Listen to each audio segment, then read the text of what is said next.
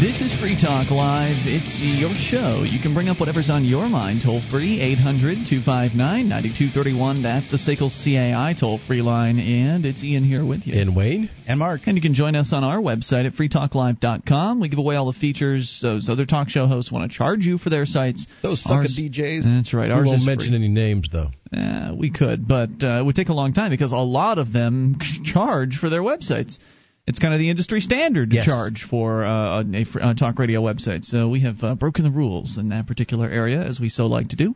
And so take advantage of it while we still aren't broke. Why? Because yeah. we love you. exactly. Uh, so head on over to freetalklive.com and enjoy it on us. All right, we're going to talk to you about whatever's on your mind coming up. Uh, we'll get to the slavery story that we did not uh, manage to get around to last night. Also, I went to the uh, to pay the property tax bill today.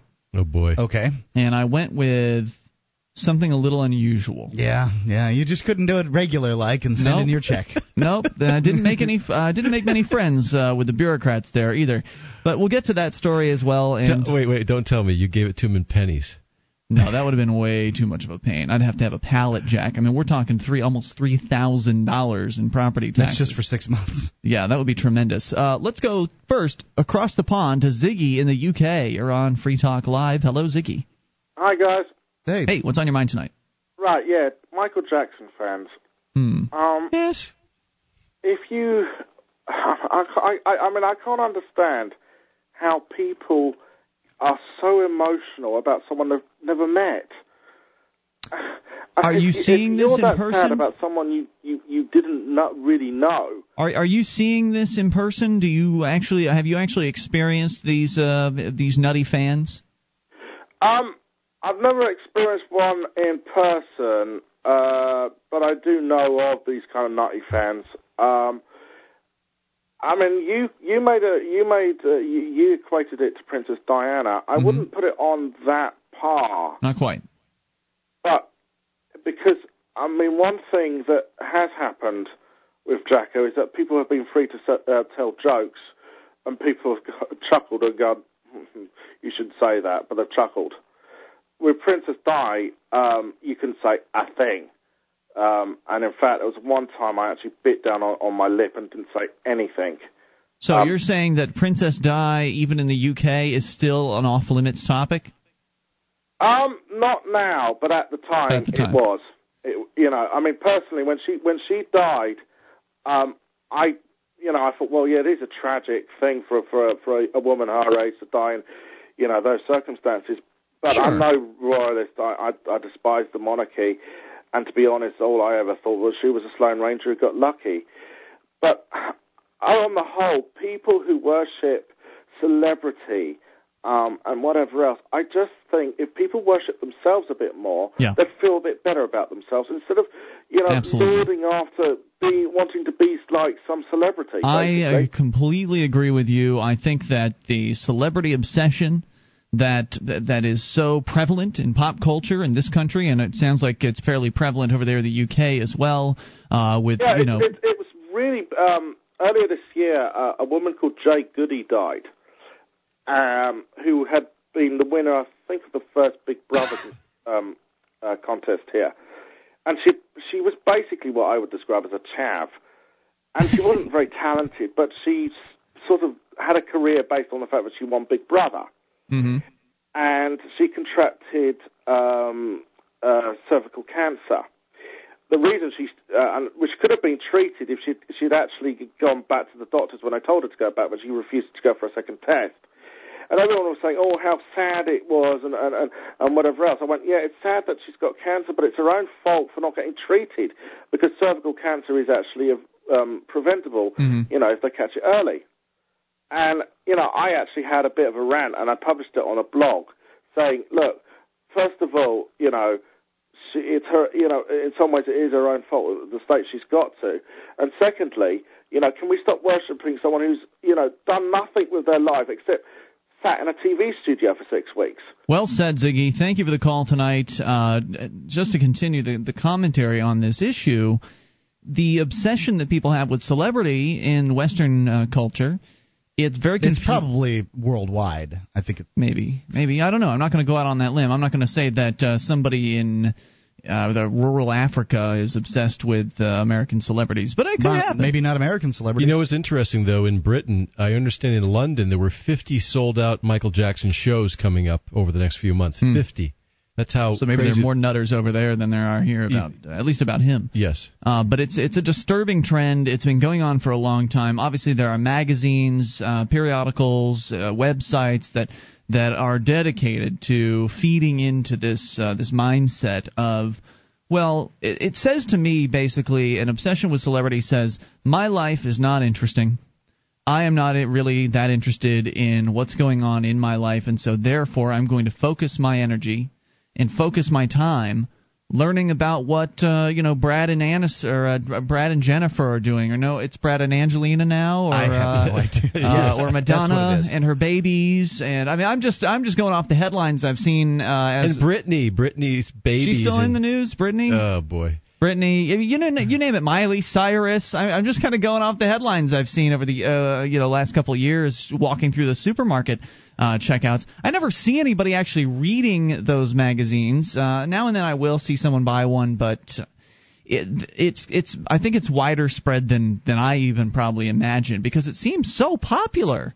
It seems so widespread. Yeah, there are people, reporters, even TV reporters, that make a living off of just reporting on what celebrities are doing. hmm Yeah, Entertainment Get Tonight. a life.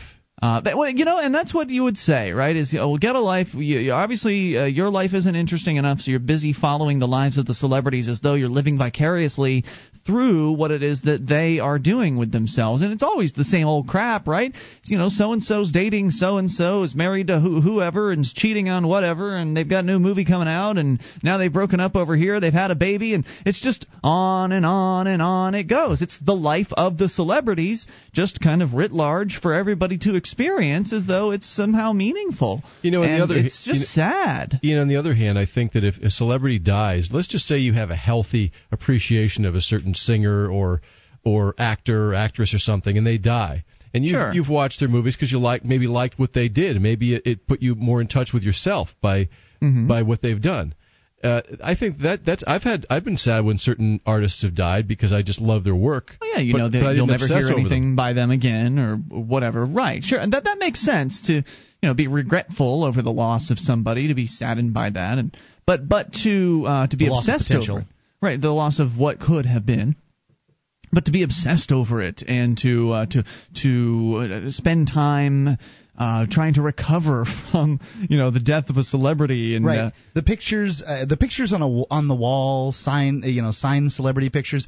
Now, I've seen times when I've thought that signed celebrity pictures made sense. Uh, that, for instance, I, I was at a restaurant one time where the bar owner collected signed pictures That from celebrities.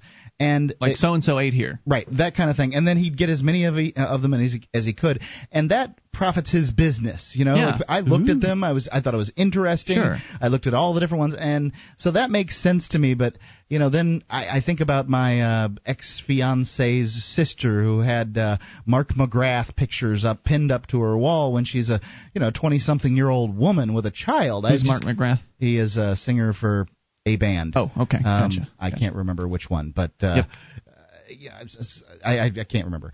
So they uh, they did Green Machine. That's all I can tell you. mean Machine or something. um, and the uh, the idea that you know that people would be doing that that doesn't make any sense to me. But then again, I haven't really ever had any celebrities. You know, uh, people that I dug. Maybe So- we're being too mean. I mean, maybe Maybe. Uh, maybe you could just say that. Well, you guys are pretty lame with uh, your whole love and freedom thing, uh, love and liberty. You're obsessed with that, and they'd be right. I Yeah. mean, I am obsessed with it. It's my life's. Uh, it's what I've devoted my life to. But I feel I would at least hope that.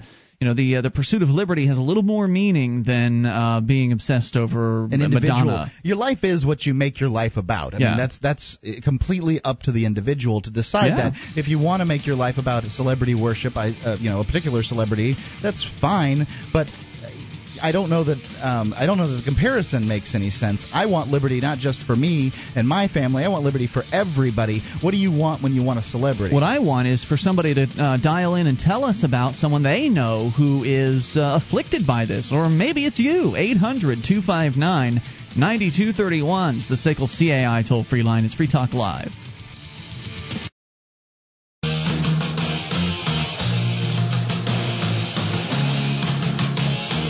This is Free Talk Live, your show. You bring up what you want. Toll free 800 259 9231. That's the SACL CAI toll free line. Tonight it's Ian with you. And Wayne? and Mark. Join us on our website at freetalklive.com. All the features we give to you, so enjoy those on us. Again, freetalklive.com. The features include things like our Facebook page. You can just go straight to facebook.freetalklive.com to become a fan and get tuned into the Free Talk Live uh, Facebook page. I, I guess it's useful because well, having a bunch of fans on the Facebook page might help other people find Free Talk Live.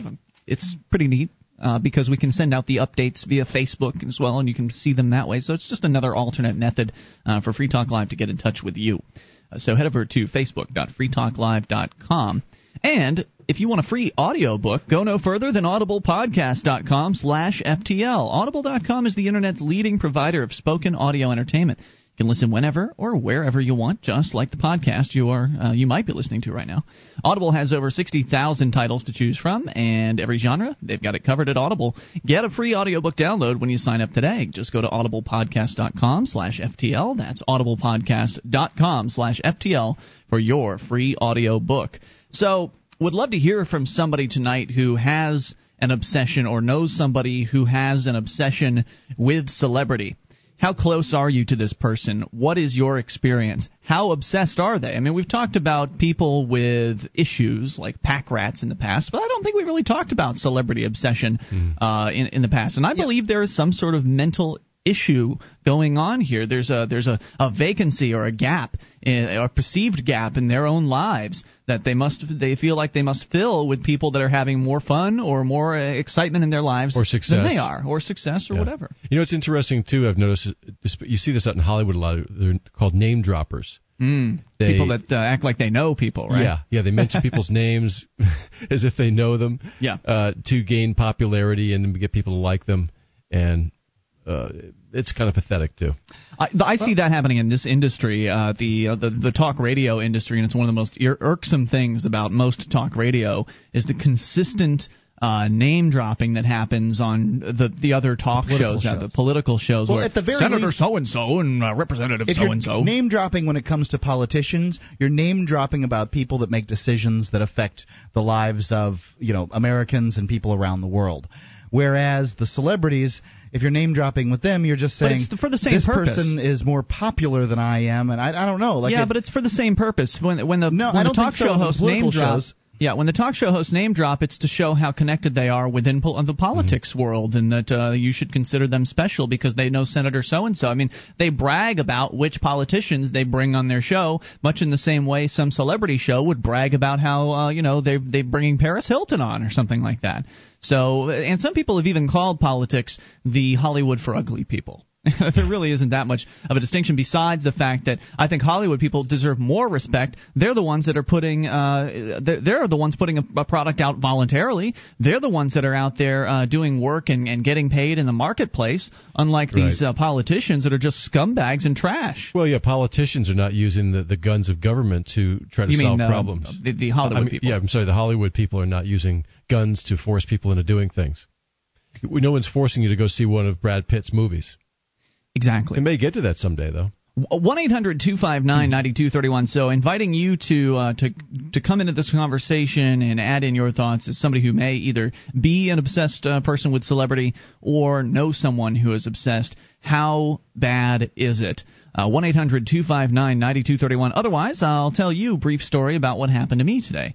And that is uh, here in Keene, New Hampshire. I decided to go down and pay my property taxes or pay the property tax bill they sent me in protest I don't believe they're my taxes, but I do believe that if I don't pay, there will there will be men with guns who come to throw me out of my house, throw my family and I from my home, and there are of course there's a lot of precedent, of course, to back that up.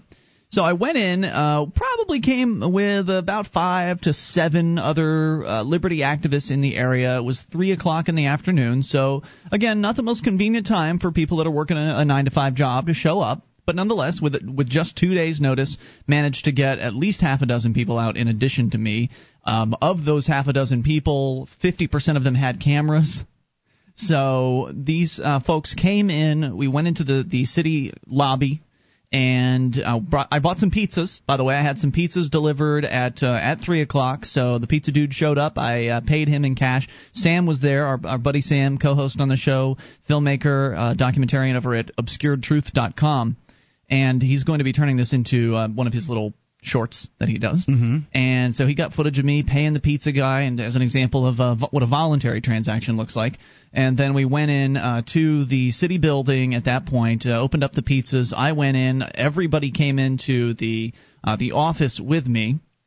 And they were fully staffed at this point because it's the last day that people can pay property taxes before they start charging interest. So it was fairly it was fairly busy, and I went over to one of the clerks, um, said I wanted to pay, uh, the, I was here to pay the property tax bill, and basically got out three thousand, uh, well, twenty seven hundred fifty two dollars, I think it was what it was.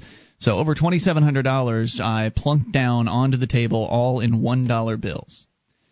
Now they were wrapped, you know, they were wrapped in hundred bands, and it wasn't like a big mess, uh, like a bag full of money or anything like that.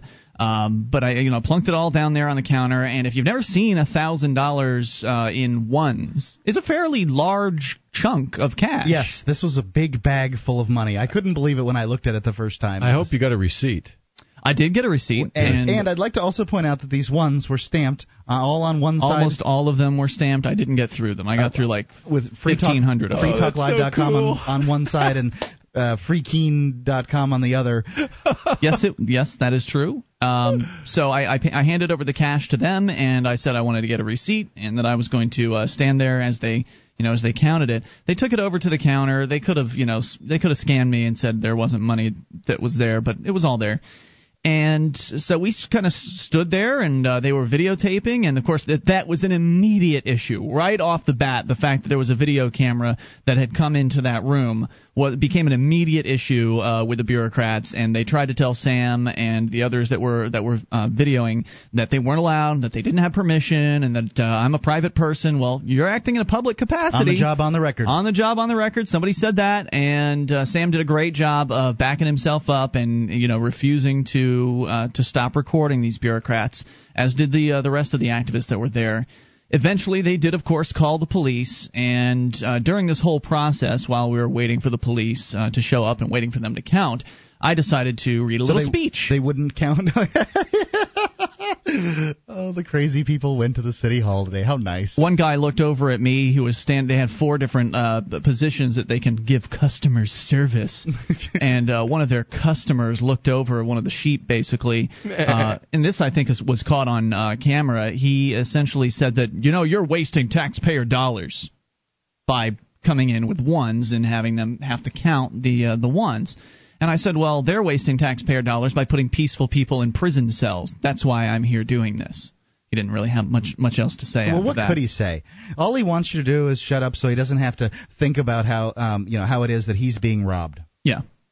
Um, so he wasn't the only customer who uh, decided to have words with me. Later on, um, again, we all had pizza. So I actually offered the pizza to the people that were in line and to the bureaucrats. Uh, you know, let them know, hey, you know, sorry for the inconvenience. Sorry you have to wait in line here.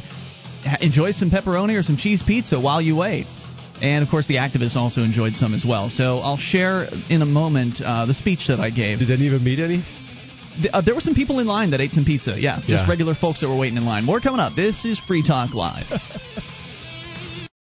Alakeys.com is a community for self-learners. At Alakeys, you'll find tools to help you connect with people learning the same things you're learning, tutor other community members, and to make contacts that can help you find jobs. You can also earn money by sharing your know-how with others and contributing quality content. Visit Alakeys at a-l-e-k-e-s-e dot com. Again, that's A-L-E-K-E-S-E dot com.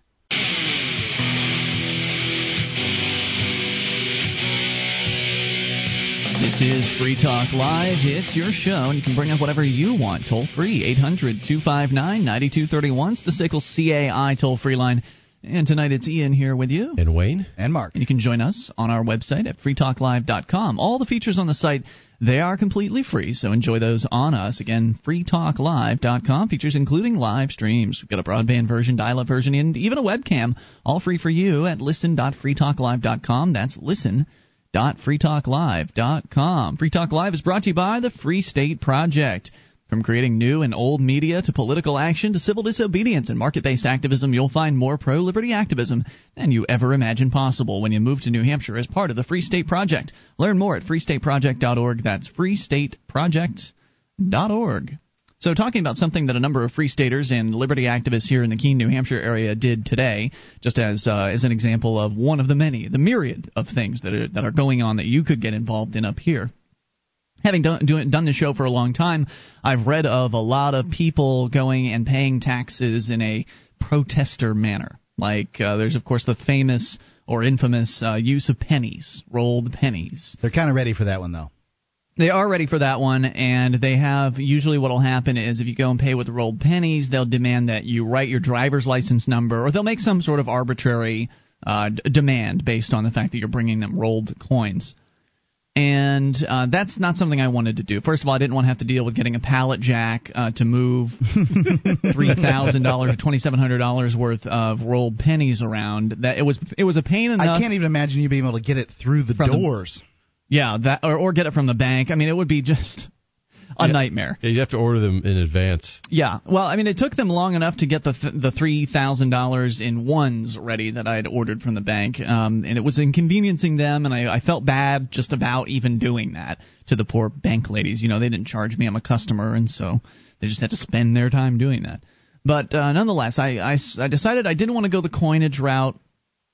And that's kind of the most popular uh, way to pay. I remember there was one guy that wiped his uh, his butt with a Ugh. check and kind of streaked the check that uh, that he was going to give them. So skid mark check. Yeah, I love that one. That's one of my Uh, that's favorites. tacky to me. Yeah, that is kind of disgusting. is disgusting, but it's it's creative. I like Uh, the dollar bill stamped with your show on it. That's well, that's one of the other things you can't do if you do the uh, the, the rolled coins. You Right. can't. There's no extra benefit. Whereas if they t- turn these this twenty seven hundred dollars, which most of the majority of it was stamped with freetalklive.com and freekeene.com. I if they it. do turn that into the bank and the teller decides to not pull them from circulation because it's my understanding that it's the bank teller that makes the call as to whether or not a, a bill is too mutilated so if something comes in as just absolute trash they'll flag it they'll send it in uh, they'll send it back to the fed basically or uh, back to their uh, you know whatever fed bank they're, they're dealing with and they'll get credit for it Which So- means everybody in Keene who gets dollar bills as change is going to free talk live and free Keene on their dollar bills. At least everybody that that uh, patronizes the Bank of America over the next few days, if they don't pull them from circulation, and that's the only thing. I'm not sure what the what each bank's uh, d- determination, what their requirements are as to what is and what is not pulled. So I'm just kind of crossing my fingers on that one. But either way, it's it's more likely they'll stay in circulation than uh, and and affect people than not. I think. So, uh, so I went down today and put this three thousand to twenty seven hundred plus dollars in cash, stacks of ones on the counter. Of course, Sam is there; he's getting footage of this as the police uh, have been called. And I begin uh, reading a uh, little speech that I wrote up for the occasion. I love that part. Here it is.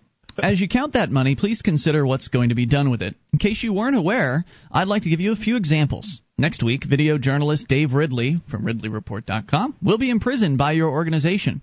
He has never harmed anyone. My friend Sam, holding the camera here, spent 58 days in prison for doing what he's doing right now, just one floor up. He never aggressed against anyone or caused damage to anything. Andrew Carroll was in prison nine days for holding a plant. He's not the only one. Countless men and women who also never harmed anyone have had a portion of their lives stolen from them by your organization's so called justice system. Some are imprisoned as we speak. Do you ever think about any of them? Isn't it wrong to hurt peaceful people? You might tell yourself that you can't control what happens to those people and that you're just doing your job. You don't hurt anyone, right? Well, it's true that you haven't ever had to do the dirty work, but you are responsible. Without people doing your job as tax collectors, your agents who are willing to aggress against peaceful people would not so easily be able to fund their violent activities. Sure, uh, but I don't. I don't know that you. I. I disagree with that part. I don't know that you gain friends. The fact is, the organization. Oh, I don't think I gained friends today. The, the, the organization that you're talking about. You, well, you didn't teach very many lessons if you're not gaining any friends, and that's the problem. People have to be. I've got a, an article right here on what uh, you know, talking about how people learn new things and uh, are exposed to new information, and people don't want to hear new things, and they don't want to hear new information. Mm-hmm. And uh, the one of the few ways that you're going to be able to pull that off is by creating a good feeling. The, pizza. What I brought the pizza? I understand you brought pizza, but Stop know, putting peaceful them, people in jail. That's what they're doing, and they are a part of it. They are responsible for what happens, uh, you and should they need to be made responsible. responsible, maybe partially responsible, somewhat responsible, some They're terminology responsible. like that. They're the first step toward getting that money into the uh, the paychecks of those officers who will hurt people. I'll listen. I'll listen to almost anything for free pizza. For this I forgive you, I said. I also forgive you for threatening me. I'm only here today because I know that if I refuse to. They, by the way, interrupted me halfway through this to again try to eject the cameras from the. Uh, from the room. and they sure didn't want the other people in line hearing what you had to say. I'm only here today because I know that if I refuse to pay even a portion of this in protest of your organization's aggression, that you will turn your aggression against me and my family. If I decide I don't appreciate you imprisoning peaceful people, or that I don't wish to pay for your indoctrination camps you call schools, and withhold my money from you, your city councilors will steal my home and send men with guns calling themselves sheriffs to throw my family into the street. Eventually, there may be many families who refuse to fund your system all at once. How many of them would you see ejected from their homes to ensure you get your next paycheck? Please think about that as you count this money. Please consider ending your role in this extortion. End your role in the threats, the violence, the caging of peaceful human beings, and find peace for yourself. Find a voluntary way to offer your services, some of which actually have value in the marketplace. The rest of us act by consent. Why can't you? Whatever your choice, I know know that I forgive you for what you've done and may continue to do. Would you like some pizza? so, you know, Oh God. I, I really felt like I, I had to do something. I had, up until this point, just been cutting a check every six months. That's what it is up here. It's every six months you have to pay these uh, goons. Is it six months in the town that you live in, Mark? No, no, we, our, our property taxes are low enough. We don't um, in the town that I live in that we don't have to cut a ch- check every six six months. Yeah. Yeah, you know, So up in this city of Keene, it's every six months. the highest tax rate in New Hampshire. Eh, It's either the highest or the second highest, but it's it's up there. Certainly uh, for value of buildings, it's the it's the most. And so, uh, having just been a good little citizen before, uh, you know, just cutting a check and taking it in and, and giving it to them, I decided that I wanted to make a statement this time. I don't around. have a problem with the statement. I have a problem with the uh, the responsibility there. I think I would have softened that just a little bit. I wrote it the hour before I went. Understood. And, uh, you know, I, I don't think it was mean. It, I don't think it was as mean as it could have been, at least. Certainly it not. called them out for their role in the violence. It called out, laid the violence bare, basically, and it said, "Shame on you." You know, stop doing this to people.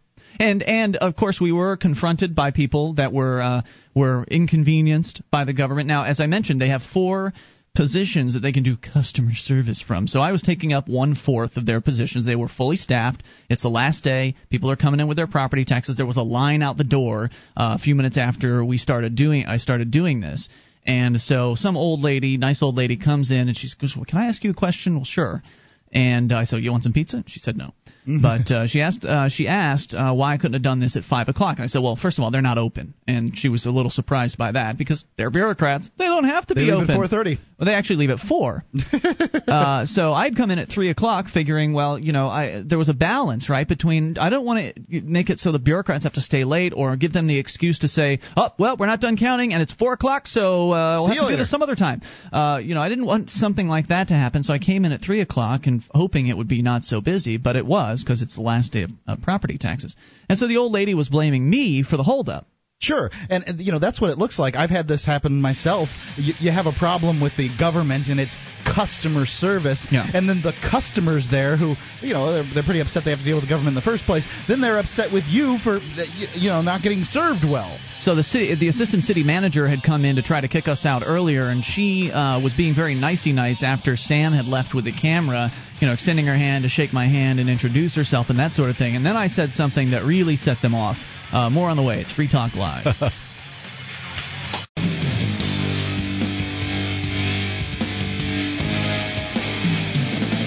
Free Talk Live is your show, and you can bring up what you want. Toll free, 800 259 9231. The SACL CAI toll free line. 1 800 259 9231. Tonight it is Ian here with you. And Wayne. And Mark. And you can join us on our website at freetalklive.com. All the features are completely free, so enjoy those on us. We've got the Shrine of Female Listeners, the dozens of ladies who've taken the time to send us their validated photo and prove they listen to the show. Head over to shrine.freetalklive.com. See it for yourself. That's shrine.freetalklive.com.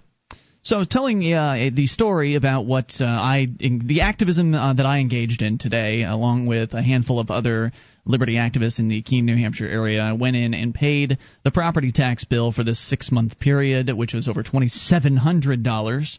Uh, paid that in all ones, and most of the ones were stamped with FreeTalkLive.com and FreeKeene.com. While they were counting them, I read off a little speech uh, about how it is that I don't appreciate them uh, being a part of a system that puts peaceful people in prison cells, just drawing their attention to their role in that whole process. And you know the speech went over relatively uh, smoothly as far as maybe they thought you'd stop uh, you'd stop your nonsense after the speech was over. Maybe they th- well I did I, you know I was just standing there eating a piece of pizza after that. and it was you know I had only had one slice. Uh, the rest of it was all given away to folks, which was great. And there were people in line that were just regular people that were eating our pizza. And again, they were a little inconvenienced by me. But as the old lady who uh, was up at the the station next to me said, one of their customers, uh, as she said to me, well, she's got trouble sta- she has trouble standing, and she doesn't appreciate having to wait here. And I I pointed now, out. That, explain to me exactly why uh, you were taking up a stall. Couldn't they have put you to the side and then somebody t- taking care of whom whatever Good customers question. Good question. Uh, so they have four four service stations, and the woman that I had approached had, of course, begun the counting process. Another woman who, and they, the, the other three stations were still manned. Uh, the another woman came around who's kind of a, I look like a back office uh, lady. She came around and began helping count. Uh, the tax collector at one point, the, uh, the head of the office, was helping count as well. So yes, Mark, they absolutely could have assigned one of the three, up to three. Sometimes it was just two, but up to three ladies. It was always at least two, and up to three ladies that were counting the money. One of them very easily could have said next and taken the next client or whatever you want to call them from. I don't know what a victim. Victim. The next victim. I don't know. We're not supposed to promote the victim mentality, but anyway. Uh, sh- so yes, they absolutely could have continued running at full capacity, even with me just standing there to the side uh, eating my pizza, but they didn't. And I think the reason for that is they wanted us out of there. They wanted to get me and uh, my entourage, if you will, out I can't imagine why. as uh, as quickly as possible. So the old lady's complaining to me because well, it's my fault because I came in with the ones. I should have just come in with uh, you know uh, a check. As, as she was doing, she was paying property taxes at the same time, and so it's all my fault that uh, that it took a while in the line. And I pointed out to her that, well, you know, they are government people, and they don't really uh, don't have any incentive to move very quickly, or they don't have an incentive to move quickly. And I don't remember, remember exactly how I phrased it, but that set them off like nothing else. The government there people? was some, yeah, there was uh, this assistant city manager was in there and she said i take offense to that and there was a big kind of burly uh, workman looking guy with a city of keene shirt on you know like somebody on, the road crew or something like maybe to pick up his paycheck and he took offense to it as well and uh, he said i take offense to that too and I basically said, well, you know, I'm sure you do the best you can, but the thing is, if you don't do the best, I still have to pay for it. And whereas in, and then they said, well, what do you do for a living? And that's what the city manager said. And I said, well, I do host a radio show. I don't know that it matters. I mean, you know, you're not forcing them to to do business with you. That's it. Well, I said I host a radio show. Oh, well, that's nice. And, uh, and then I said, well, in my business, if I don't satisfy my customers, they don't have to. Uh, they can decide not to pay me. They don't have to continue uh, being customers of mine. And so I made that uh, juxtaposition there. I'd uh, like to uh, interject what uh, what someone would say, uh, you know, a bureaucrat would say in that circumstance, which is, you don't have to live here. You can sell. They didn't your. say that. They did not. They didn't go anywhere after that point. Well, they, then they didn't think of it, but they, you know, the the the, the response to that from a city Yes. level, and and this is the this is the decision that I made. I uh, lived in Keene. We both moved here at the same time. Mm-hmm. I lived in Keene. I decided Keene's a cute little town, and you know what? I can benefit from Keene by living just outside of the city borders. I can Mm-hmm. pay less than half of the taxes, and I, you know, I get the cute little town. I get the Home Depot. I get the Walmart, and then suckers like you pay those those taxes.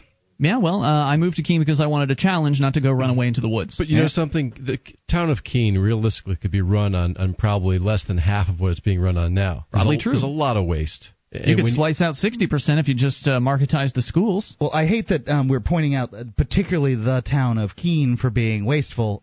Every They're all that town, way. all government d- is not incentivized. You're still being robbed, just robbed at a lesser ex- to a lesser extent. Yep, my thief, uh, the, the, the thief. For for one, the thief that's robbing me is less likely to do violence. They're not as efficient as your thieves. Right, but And- what about what about what about the recent study that showed that public employees make an average of forty percent more than equal job in the Oh, private gosh. sector? Uh, you know, why do people consider uh, public employee jobs to be ones that what they would want to get? I mean, obviously, when you talk to people about it, Pennies. oh, that's a good job. Well, when you talk to them about bureau- bureaucratic jobs, well, Mm-hmm. that that's a good job. Well, of course, it's a good job because it's not compensated in the same way as the market would compensate others. Right. Now, I'm not saying these people don't work, do work. I'm a fireman, but I volunteer.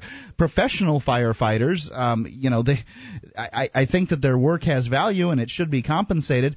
Should it be compensated? To the tune of what New York firefighters get. I think they start at 120,000. Mm-hmm.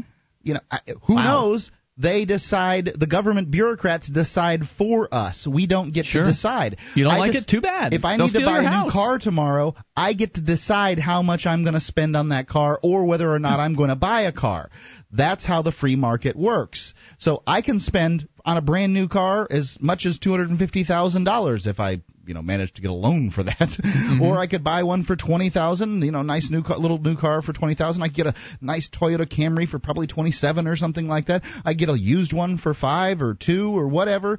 I get to choose. You don't get to choose when it comes to government. That's uh, definitely the point that I made, and then sh- uh, there shortly thereafter, they finished up the counting, give you, uh, gave me the receipts, and we went on our merry way. Cleaned up the uh, the pizza boxes and You know, hit I- it out. I was going to say that I've also noticed an increasing level of a sense of entitlement among people who work uh, as uh, public employees, I might say. And there's a lot of good people Servants. who, They're yes, servants. whatever they might be. I mean, there's a lot of good people that, that are there that don't realize that you know when when there are too many people consuming wealth and not enough people creating wealth, eventually the whole thing collapses and they don't have jobs or pensions or benefits either.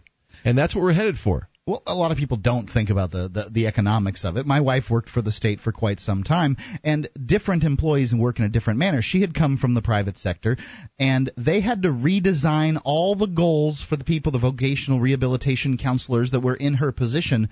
They had to re- redesign all the goals for all of the employees in the department because of what she was able to do. She had she had brought her you know skills from the free market, her Mm-hmm. efficiency, and all that stuff, and she had applied it to this job that she worked at for a couple of years. They must have hated her. the, you know, the lifetime state employees that were working there just weren't used to the breakneck speed. Yeah. They had to assign an assistant to her to handle this stuff. Nobody else had one. They had an assistant for the office and an Mm-hmm. assistant for my wife. wow. You know, I mean, this this was just how Yeah. it was run. They were incentivized to go more slowly. So uh, when I when we left the building, Sam was still recording, and uh, eh, well, by the way, when the the cop came in and demanded that Sam leave, first he asked Sam to leave, and Sam said, "Are you asking? Are you ordering?" then the cop said it was an order. So uh, at, after kind of standing up to him for a little bit, Sam decided that he didn't want to go to jail that day, and so he backed down and went outside the room and started filming from outside of the room. Uh, and the cop left at uh, at that point after the people uh, had walked out.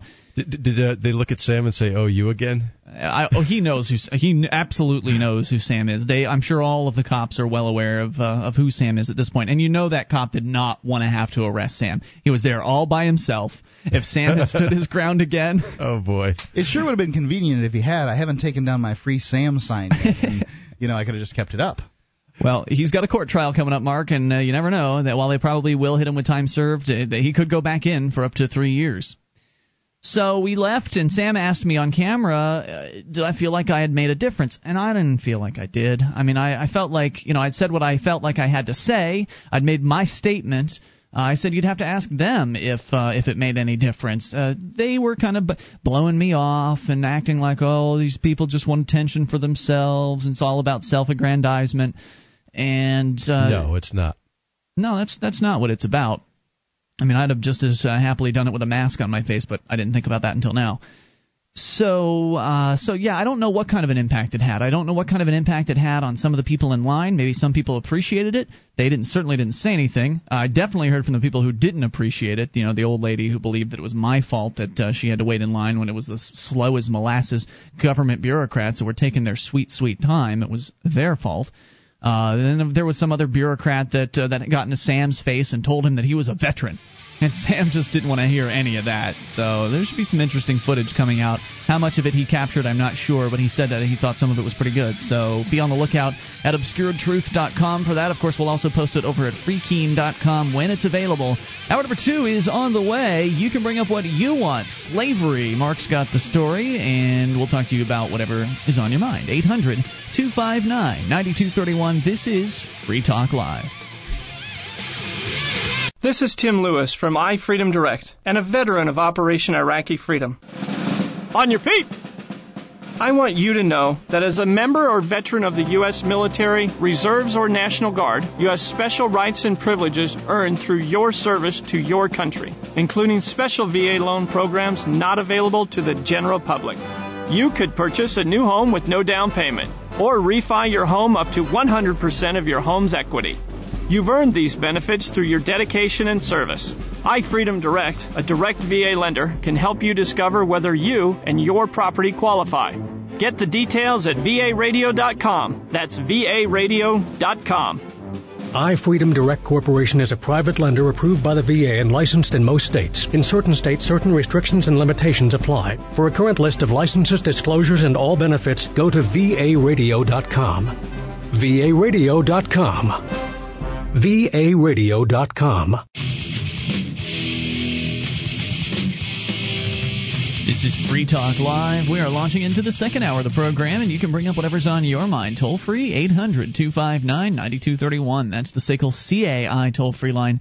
Tonight, it's Ian with you. And Wayne. And Mark. And you can join us on our website at freetalklive.com. All the features are completely free, so enjoy those on us. Again, freetalklive.com dot com. Still to come, we've got to talk about slavery. But Mark, uh, you're telling me you want to share an email from old Fred Parcells, who's one of the uh, the local former police detective, former city councilor here in the Keene, New Hampshire area. Of course, we we do talk a, a lot more about Keene, New Hampshire than a lot of other places because it's it's really a hub for uh, for liberty activism uh, as far as just worldwide. There's just a lot of activism happening here. And last hour, I discussed how today I decided to go in and, and make a statement uh, when I paid the property tax bill, which I, I do reluctantly because I'm I'm quite frightened of what uh, the consequences would be of not paying said property tax bill. I understand that uh, men with guns uh, will come and throw my family from our home if I decide that I have an objection to paying the full amount of, of property taxes.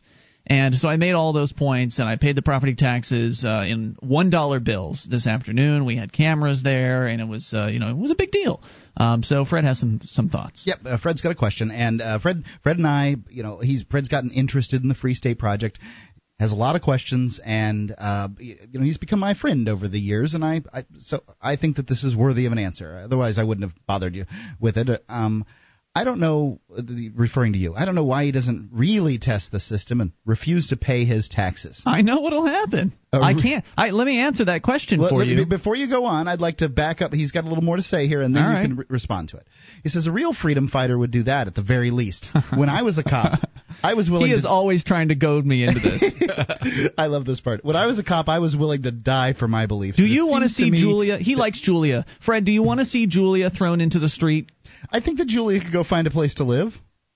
Yeah, but do you want to see that happen? Well, she wouldn't get thrown into the street. She'd have a place to live. You think she'd leave uh, before that? Uh, I don't- she probably would. She'd know. probably leave before all that went down. That- She's not really interested in the uh, the, the friction, as I understand it. Yeah, and that's well, really nobody the wants to be thrown from their home. That's really the reason people pay taxes is because they don't want the friction. Yeah. The vast majority of them pay for that very reason right there. No, you so know, what- I, I think that some people do it because they think they're getting services out of it. You know, if, they tell if- themselves a story about how well this is the price well, you they pay are getting services. society. They absolutely are getting services, and but there are services that I think, in most cases, I'm I'm not talking about cops, I'm not talking about courts, I'm not talking about roads. In most cases, fire departments, recreational centers, uh, you know, Libraries. libraries, all these things could easily be uh, provided by the free market or a not-for-profit situation and we don't need to have the have them you know have people charged for them. I think that uh, you know when you're talking about leaf pickup and you know things that are maintenance to their road, well, I can see that one. Um, you know, if they're going to own the road, they have to maintain it. But that's a small, that's a pittance compared to some of the other stuff. It really is. Oh, the schools are huge. Are the uh, the big one, and they grow every single year. They get bigger and, And I have a real objection uh, to number one. I wouldn't send my kid if I had one to these schools, and I I object to the things that they teach. In many ways, they teach indoc- you know they're indoctrinating kids to believe that government is great and and that uh, government is uh, is all powerful and wonderful and can do grandiose things. And I, it's a very pro government indoctrination system, and I have a very big problem with it. I would very much like to uh, to uh, to avoid having to pay that particular portion of uh, property taxes. And I would you know I wouldn't be greedy about it. I'd return the money to my tenants. They're the ones paying the taxes in the first place. Right. So uh, it's just impoverishing them, and they already have enough of a tough time. I had to move into a cash-only lease this week because they're just they're having a tough time paying the bills, and I'm having they're asking me to hold checks because they've got to it's a hard the- economy right now. Right, they got to pay the you know the power bill and this and that. There's a, you know excuse after excuse as to why I can't cash a check that they gave me. So they're incurring late fees as a result of all this, and it, you know it's it's just a mess. It- being able to save them a couple hundred bucks a month in property taxes would I think go a long way. Well, they might buy beer and cigarettes with it, but you know it's their business. I, you know, I wonder how a lot of public employees would feel if they realized that that I mean, a lot of them would probably say, "No, we don't believe in monopolies," but they are a monopoly. A school Sure. has a territorial monopoly on education in that area, and even if you don't send your child to that school, you have to pay them anyway. So That's correct. Well, well, yeah. wait, there's more from. Is there more from Fred? here? Basically, he he says that when he was a cop, he was willing to die for his beliefs, and it seems that you don't have this, that same level of commitment. So where is it, man? Where is this level of commitment He's that you have you. to the uh, to the, Yeah. the the ideas of freedom? Are you gonna not pay your ta- taxes? When are you gonna do this? This has always been uh, Fred's critique of me. That is that uh, I'm not 100% to the wall on civil disobedience uh, or or non-cooperation at this point.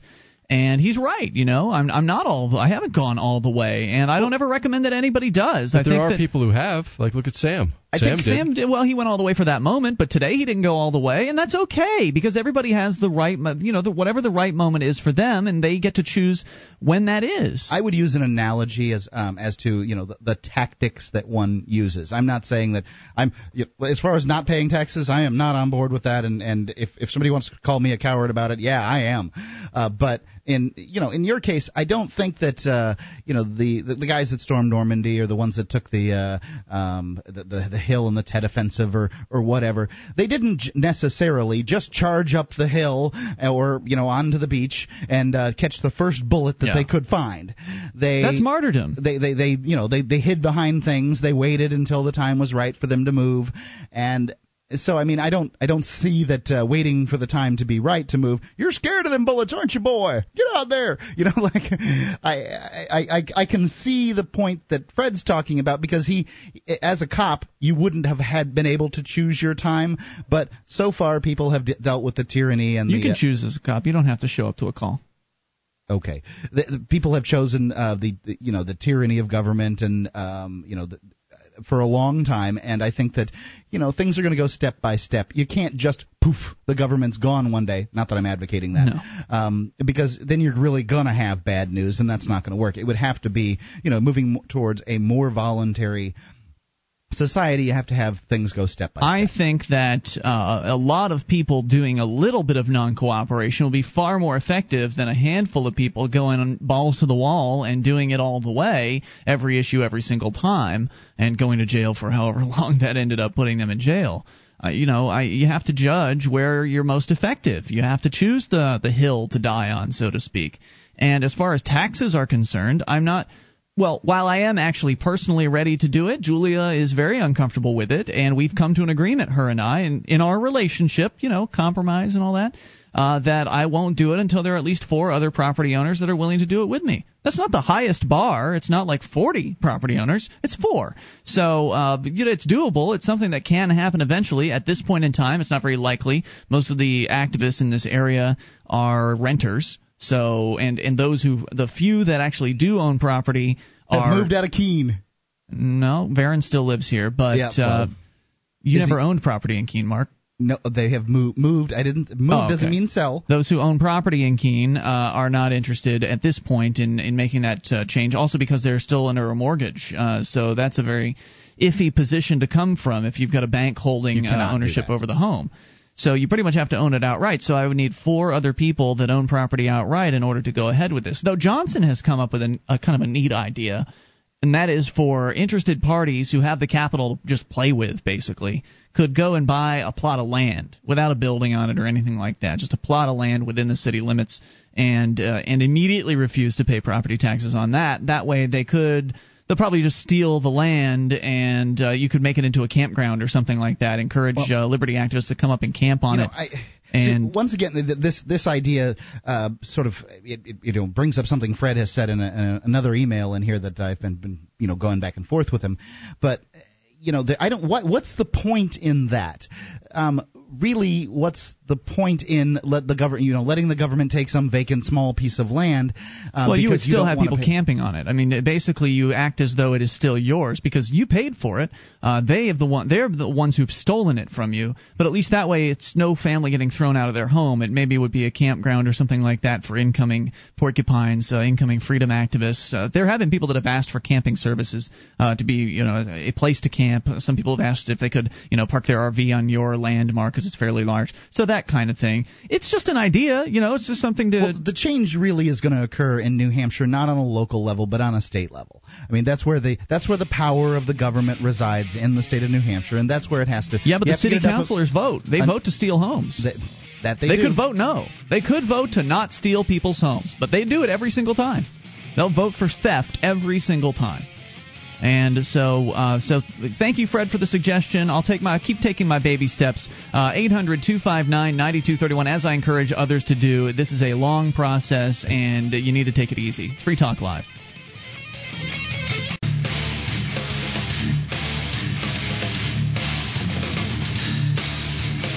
This is Free Talk Live. It's your show, and you can bring up whatever's on your mind. Toll free, 800 259 9231. That number brought to you by SACL CAI, 800 259 9231. Tonight, it's Ian with you. And Wayne? And Mark. And you can join us on our website at freetalklive.com. We've got updates. You will be kept in the loop. If you're on the updates list, you'll know what's happening with Free Talk Live when it happens. Just go to updates.freetalklive.com to get on the list free. That's updates.freetalklive.com. I actually sent out an update this afternoon. Uh, the great guys over at the Motorhome Diaries, Pete and Jason and Adam, uh, they had me on their little uh, podcast thing. I guess it's not really a podcast, but it's a YouTube channel. And uh, motorhomediaries.com is their website. You can see it there. It's an interview of me with my little peak, my little headphones peak in my in my hair. I, I, I look awful, but then again, I'm a radio guy, so I just don't care uh, that much about how I look. But uh, it was a good interview, and thanks to the guys for having me on. You can see that at uh, motorhomediaries.com. Perhaps you own or know someone who has a company that is struggling to collect money owed from past due accounts. Oh, yeah. Delin- Delinquent accounts are problematic not only from the standpoint of diminished revenues, but businesses find themselves sidetracked from the arduous ta- with the arduous task of collect of trying to collect on these accounts. Consequently, valuable time and resources are pulled away from principal operations. SACL CAI liberates businesses from inefficiencies and the vexing tasks of collections. SACL CAI. You can see their banner at freetalklive.com. All right, toll free number is 1 800 259 9231. You can bring up anything. Mark, did you want to talk about slavery with us tonight? I do. I have an article here that I um, I think is uh, pretty good on it. So uh, this one is uh, written by written by Zanzor Blestman. It's at the AmericanChronicle.com. I like Zanzor Blensman. Yes, a slave by any other name would still be owned. Do you believe you're own yourself? Yes. If so, Yes. you may come to believe differently by the time you're done reading this article. If not, do you believe that you ought to own yourself? Yes. These are fundamental questions that many have pondered over the millennia. They are basic to the principles of liberty. I happen to believe I own my own body. I happen to believe All the evidence points to it. my thoughts are uh, mine to contain, conceal, express, or disseminate as I see fit. I believe that the knowledge I've obtained through my life's experiences, education, and observations are mine to apply in any way that benefits myself or others, that any compensation um, others may give me for such an application of knowledge is well earned and mine to keep. I believe that The labor capabilities of my body are mine to sell to others as I see fit, and that any compensation freely given or previously agreed upon for the products and or services provided by said labor is also well earned and mine to keep.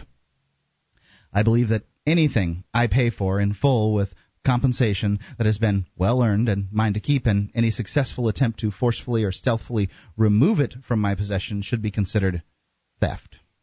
I believe that the concepts outlined above should be considered basic private property rights and that all humans should enjoy and everyone should give respect to others in regards to those rights as they would expect others to do for them.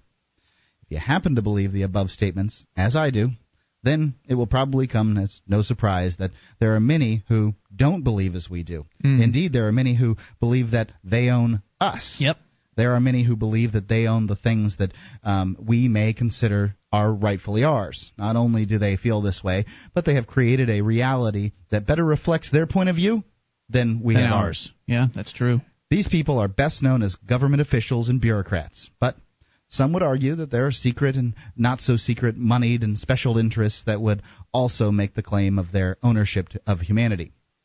These people will likely do anything to make the make certain that their belief system is upheld and strengthened and make sure ours is never realized. It could be and has been argued that these people do in fact own you. If you don't believe that, just try not paying your taxes. Yep. Yep, And and I You'll find only, out. The only thing I've got to say about this is they're not my taxes. I didn't create these taxes. I got nothing to do with them. They're their taxes. They decide that. But they wrote your name on them, and they they have decided that you owe them. Yes. They, in fact, they uh, believe that you consented to it, uh, that the, just by being born here. and see what happens, he says. They will eventually send men with guns to your door and throw you in a prison cell if you try to exert your freedom and Yeah. make the claim that you have the right to keep the fruits of your labor. They will prove that they own you. They will claim that you owe them a portion of your labor for services that they provide, even if you don't use their services, and even Even if you object to them. even if they hold a monopoly on certain services, Mm-hmm. and even if you might find some services offered abhorrent. Yes. This happens because most people allow it to happen. Most people just grumble as they accept their fate and pay to keep the wolves from the door. They suffer in silence and do nothing because they have the perception that nothing can, Can be done. You can't fight City Hall and all the other cliches. Yep, uh, people are defeated. They believe that there is no winning uh, against the state. And that they'll just go along to get along because then they can at least uh, live out the rest of their days in relative uh, peace as long as they pay the gang, whatever the gang is demanding. Not only do these And the gang will always demand more, year after year. That much is true. That is the, uh, the the the nature of government. I'd really like to see one that gets smaller without collapsing completely. um, uh, you know, they just get bigger and bigger. They want more and more money. You know, one. You know, it goes from uh, first we're, we're going to provide the basic services here to we're going to pro- provide the basic services here, which are expanded, and then Mm-hmm. they expand, and then they expand. It's mission creep, as Wayne has said on a, on multiple occasions. and occasions. there's no check. There's no check on them, especially at the federal level, where they can just print out as much money as they want. Yeah. I mean, eventually they can't do it forever. Eventually they will come crashing down, and I hope it happens sooner rather than later. Well, uh, and, the the Margaret Thatcher quote is that uh, the problem with socialism is that sooner or later you run out of other people's Yeah. money, and it's not that you actually run out of other people's money; it's that those other people say no, no more. That's it. I don't know how had far enough. we are away from that, but it's a long way. Well, some people are running out of money. Look at the state revenue drops. They're they're dramatic. They're, it, it, nothing's been seen like this, in, I don't think in history, even during the Depression. But um, um, you remember, Ian? I can't remember what it was. That Maryland decided to tax millionaires recently, and then in the last decade, more millionaires have moved out or something. We read the story about Yeah. a month ago. I don't mean that they say no, I'm not paying. They say they say no. They, they vote with their feet and Yeah. they leave and they go someplace else where they, you know, the taxes look better for them. And It's true. you know, th- th- that's that's just how these things go. And they could leave. Uh, they can certainly easily leave one of the states today. There aren't uh, really any significant restrictions on that, so you can move from one state farm, as they might be called, where they're farming your resources uh, and extracting wealth from you, to another state where they might extract wealth in a different way in a slightly smaller fashion. Uh, but as far as leaving to another, uh, uh, you know, one of the countries, that's getting more difficult. Uh, you, I mean, escaping from America is becoming more of a job. You're going to have to go and get uh, mommy government's paperwork if you want to be able to, to travel across the world. Well, they And- want you to go get paperwork. They want you to uh, pay ta- exit taxes. They They, want you to do a lot of things. Uh, you know, somebody who plans to leave the United States. The thing is, is that they can get, they can handle it. The only people that are going to get caught by this are the unaware and the middle class, Yeah. and you know, people like that that don't have the, uh, you know, maybe the upper middle class, people that don't have the wherewithal to defend against it. The rich people. pff, they're going to get They're free. move their stuff out of their, Yeah. uh, uh, you know, out in bearer bonds or whatever they're going to do, and they're never going to pay anything on it. Rich people rich. are effe- effectively free. I mean, in this country, yes, they are being taxed uh, to death. anywhere. Money is freedom Um, in a lot of ways. But uh, there's lot very, ways. there's very little that the state will do to them as far as like I mean how often do you hear about rich people getting charged with drug possession for instance? Uh, there- there's a lot more freedom uh, in that particular realm. And there's a lot of rich people who do drugs. oh yeah. Oh, yeah. They can afford it. They can afford it. They can f- afford the protection. Go ahead, Mark. okay, and not only do these people uh, own you, but they own your progeny too.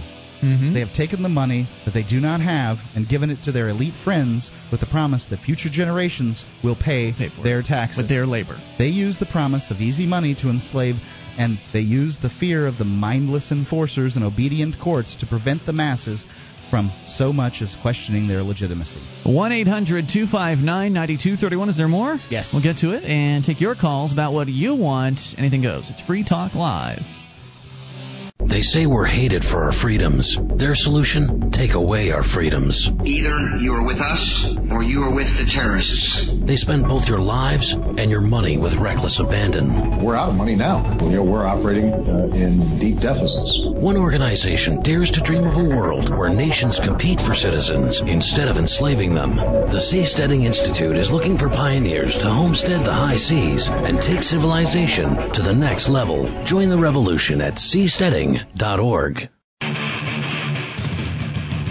This is Free Talk Live. It is your program. If you dial in, take control of the airwaves toll free to 1 800 259 9231 is the SACL CAI toll free line 800 259 9231. Tonight it's Ian here. And Wayne? And Mark, And you can join us on our website at freetalklive.com. We invite you there. All the features are free. The wiki is included with over 1,800 pages created by listeners just like you. It's like the listener editable version of our website. Head over to wiki.freetalklive.com. Get interactive for free. W-I-K-I wiki.freetalklive.com. Are you thinking about starting a business? Here's a word to the wise. Incorporate at LegalZoom.com. Incorporation can help protect you against frivolous lawsuits that could wipe you out. LegalZoom.com is both fast and easy. I've done it myself, and it is fast and easy. They do all kinds of legal documents over there patents, wills, trademarks, LLCs. You use code FTL, save 10 bucks off your order. It's LegalZoom.com. All right, so we're continuing here. Mark, you're reading a story by Zanzor Blessman about, and what's the website on that, by It's the way? AmericanChronicle.com. Got it. About slavery and how it is that, oh, we might like might like to believe otherwise, and we may indeed be free in our thoughts.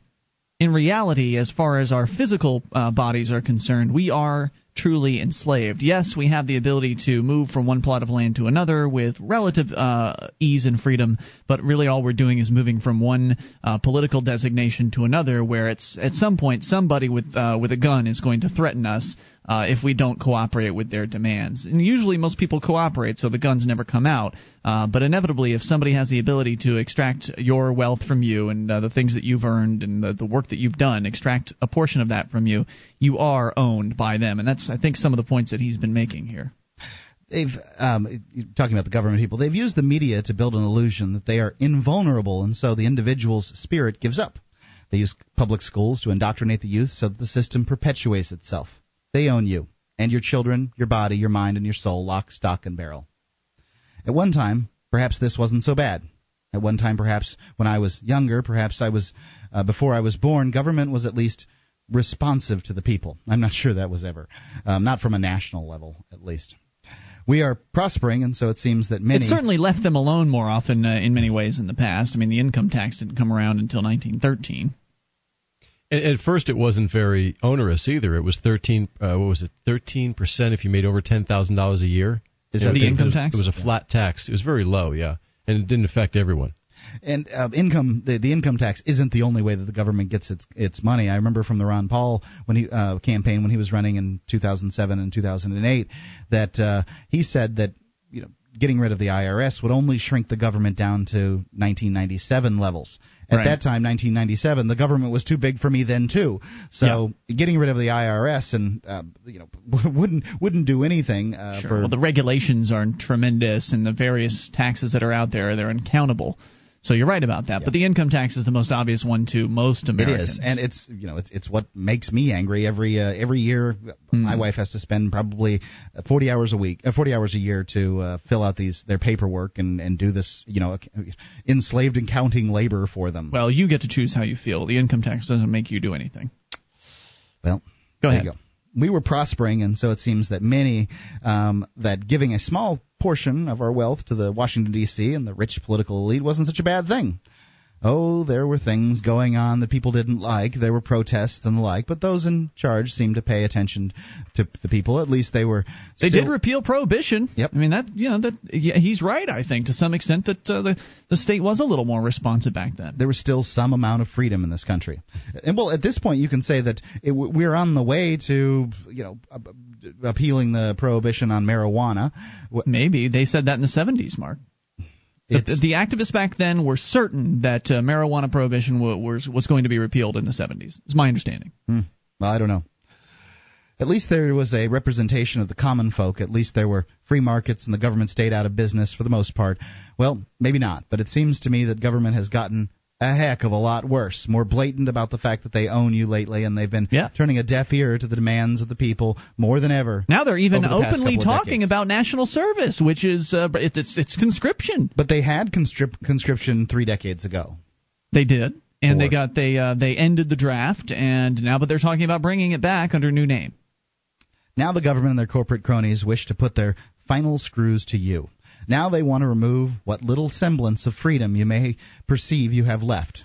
They moved quickly to bail out the banking elite despite more calls and emails from their constituents against such measures than any other bill has ever generated. Who are they representing anyway? They moved just as quickly to bail out, in essence, take over auto, manuf- auto manufacturers over the objections of the taxpayers whose money they were spending. Mm-hmm. They used the excuse that they were trying to save the economy. But the common folk are the economy. They have proven their disdain for the ordinary citizen. They don't care what you have to say or what you think because they consider you their slave. They are not saving the economy. They are saving their ability to control it and their positions as its masters. Still, this is not enough for them. Still, the power brokers in Congress wish to extend their reach into every man's life. Of course, the, those who seek power are people who will never be satiated. They'll never reach that point of uh, where they'll say, "Ah, okay, that's about enough." That's all we need to, t- to take care Yep. of.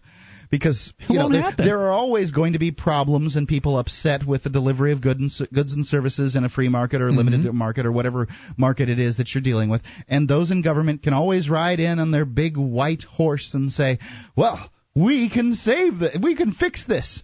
Uh, you Just know, give us more control. whether it's uh, you know the, the the buses weren't running properly, people weren't you know cost too much to take a taxi cab, uh, you know whatever whatever it is, the Right. pers- people from government say I've got a solution. And the bad, It- greedy so and so's are the problem. and I'll fix it if you give me the It's power. those businessmen. it doesn't show it, it doesn't matter that the government has shown time and time and time and time again that it when it fixes problem it, it's bad at fixing No. problems period It makes them Its- worse. its chances of fixing problems are low um, if it does fix the problem It created the problem in the first place in most cases. In a lot of cases, that's true. Yeah. If it does fix the problem, say it builds a bridge or a school or something like that, it does it at two or three or four times the market rate of those things. Depending on the size of the government, as how much you know as to how big and wasteful it's going to be.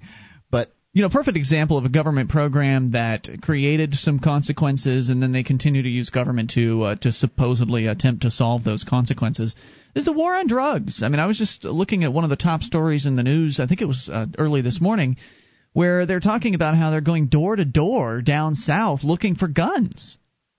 And they're apparently looking for illegal guns that are being sold to narcotics dealers, to drug dealers, that kind of thing.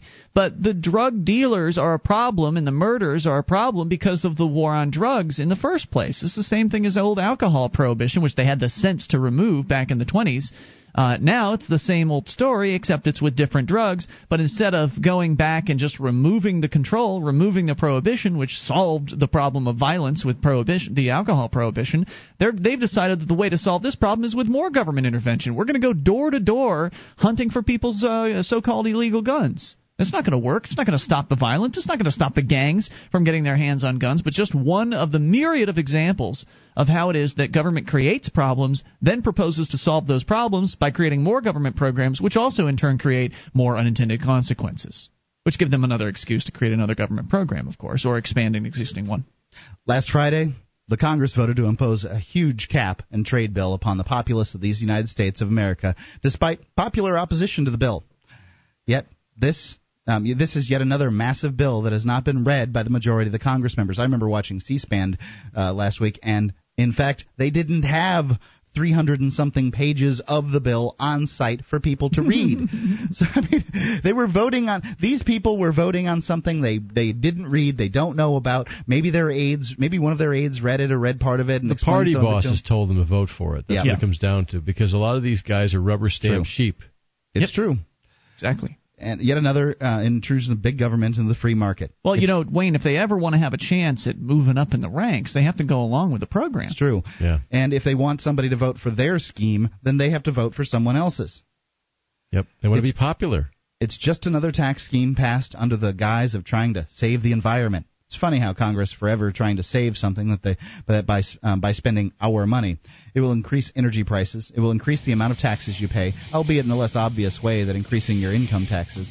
The common man, as always, will pay for this legislation, not the wealthy elite who can afford to pay off congressional members. Once again, the political elites manage to solidify their positions as our masters. 1 800 259 9231. More? Yep. We're coming back and we'll take your calls on this or whatever's on your mind at 800 259 9231. It's time for a slave uprising. Free Talk Live, a peaceful one, of course.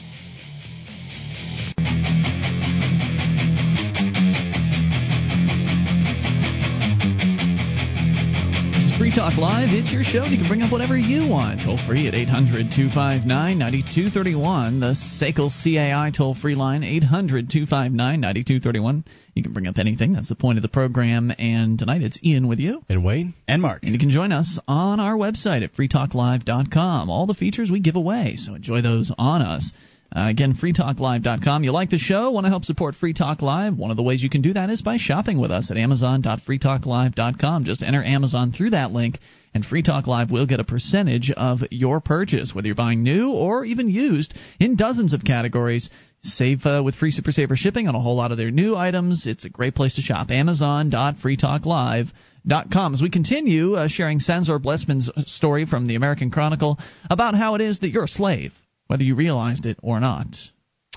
Don't think for a moment that this government apparatus will stop there. For some time now, there's been a chatter prevalent amongst the political class that they will increase the servitude quotient of significant segments of the population. The new regulations that are being suggested in healthcare, doctors will quickly become some of the most slavish people in our society. Mm. They will not be able to charge, or not charge, those who services. stay doctors at that point for their services as they see fit, but will be paid as mandated by government decree. As a result, the consumer will lose options he currently has. Doctors will not be allowed to offer certain medical services unless those services are okayed by a government medical bureaucracy. Doctors will be under the watchful eye of Big Brother and will have to document all procedures carefully and be sure to remain within bureaucratic guidelines so they may lose their ability to legally practice medicine. If you thought the paperwork was bad in medicine today with all of the regulations and insurance, just wait till it's totally government controlled. They will be forced to service even those who may not require medical services, and they will be forced to accept whatever compensation the government deems appropriate, not what the law of supply and demand or even the individual doctor's capacity for human compassion determines mm-hmm. or is appropriate, uh, determines as appropriate. Uh, I'd also, while he's talking about healthcare here, um, really quickly, I'd like to, to interject the the people that want to see uh, government healthcare that haven't thought about this. There's there's something in this that they don't quite get you've noticed that medical bills, uh, costs of medicine, costs of drugs, uh, costs of uh, medical equipment have all gone up in the last few decades. Yeah. The reason is Whereas beca- the cost of computers has gone down and other things Right. have gone down. these things have gone down. The reason is is because well, the rest of the world has gone socialist. The United States government, the freest, biggest market in the world, is the only one that's semi-ish, free-ish, uh, free market-ish um, in More medicine. like more like cartelized. Right, but whatever which, which it is- isn't free, really. It, it, it certainly isn't, but it's more free. And the reason that drugs have gone up so much is because the other countries won't pay for the R and D that's inherent in these new drugs.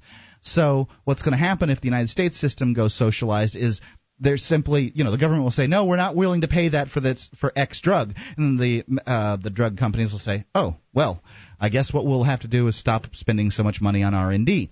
Then you won't have as much research and development in drugs or medical equipment, and you will see medic- medicine go from the government's mediocre control to abysmal control. Yeah, because stagnation, total stagnation. at this point, the United States government is on its, or the United States uh, populace on its shoulder is supporting all of the socialized medicine of the world. We are paying for it. I don't know if Mexico is. Is Mexico socialized? I don't No, know. I, no, they're I don't not. think I it don't know is. how far. a lot of people go down to Mexico to get pharmaceuticals and things like that down there and get treatments done there because it's it's even easier from what I understand. And I'm It's no true. expert. I, I, Well, the prices are lower too. You can get top flight medical care in some cases in Mexico for a fraction of the cost of the U.S. Mm-hmm. The biggest problem with the U.S. is is not the quality so much; it's it's the it's the cost it's the cost. because of all the laws and regulations and government involvement. Doctors are already overregulated. They already have too much oversight by the few healthcare insurance companies, the few health insurance companies that remain in business. Many doctors have been retiring early because of these conditions. Yep, many we've heard places- from 'em. Yep, there there is a shortage of doctors, and those who remain in business are overworked. By the way, I tried to get a uh, to see a doctor here in Keene, New Hampshire, Mm-hmm. and I couldn't get an appointment. Because they're too busy. I don't know. I couldn't even get calls back, callbacks Ah. in some cases.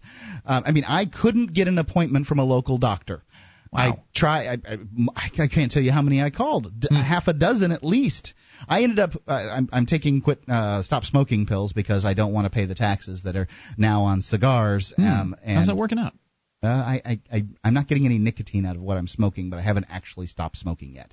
I still have some You're not getting nicotine from what you're smoking. You're That's smoking correct. some nicotine-free cigars. Or No, something? I'm I'm taking pills that uh, block my nicotine receptors. It's called uh, Oh. it's a drug out there that uh, does that. interesting. Um, so I, it's going to work well. I can tell Okay. from how, you know how it's going that it'll stop. But I went down to Sarasota for my class reunion. I scheduled an appointment on the Monday after the class reunion to, uh, to see the doctor. I, I went to Wow. my old doctor in Sarasota. That's how hard it is to get a doctor right now. Because amazing. The government, because the government and these insurance companies, the government caused the insurance company problem in the first place. If anybody wants to know that, they can call in and ask me how. All right. Um, let's see. Those in favor of more government regulation in healthcare seem to believe that they should be able to determine compensation for the application of the doctor's knowledge. They think that Yes, a board of bureaucrats uh, knows better what a doctor should be paid than the doctors and the client and their clients. Apparently, they think that they should be able to determine how to apply that knowledge to best benefit others. They seem to believe that they are best able to determine the labor capabilities of doctors. They will argue that everyone has the right to health care without realizing that saying so is tantamount to claiming that everyone has the right to force another human to provide services simply because that other human obtained a bit of knowledge. Right. Where is the right going to go? Obviously, this is not likely to happen because there will always be people that will put up with the government's regulations in order to try to help people because the people in the medical industry care. A lot of them really care about others. Yep. But if the doctors and the nurses were to say, screw this, we're out of here, and just quit Right. in mass, then where would the right come from to health care? Right. You don't have a right to health care. And actually, because- that's already starting to happen. There's a lot of doctors and nurses who see the writing on the wall and are actually planning on or leaving the profession Sure because they don't want to work under a system that way.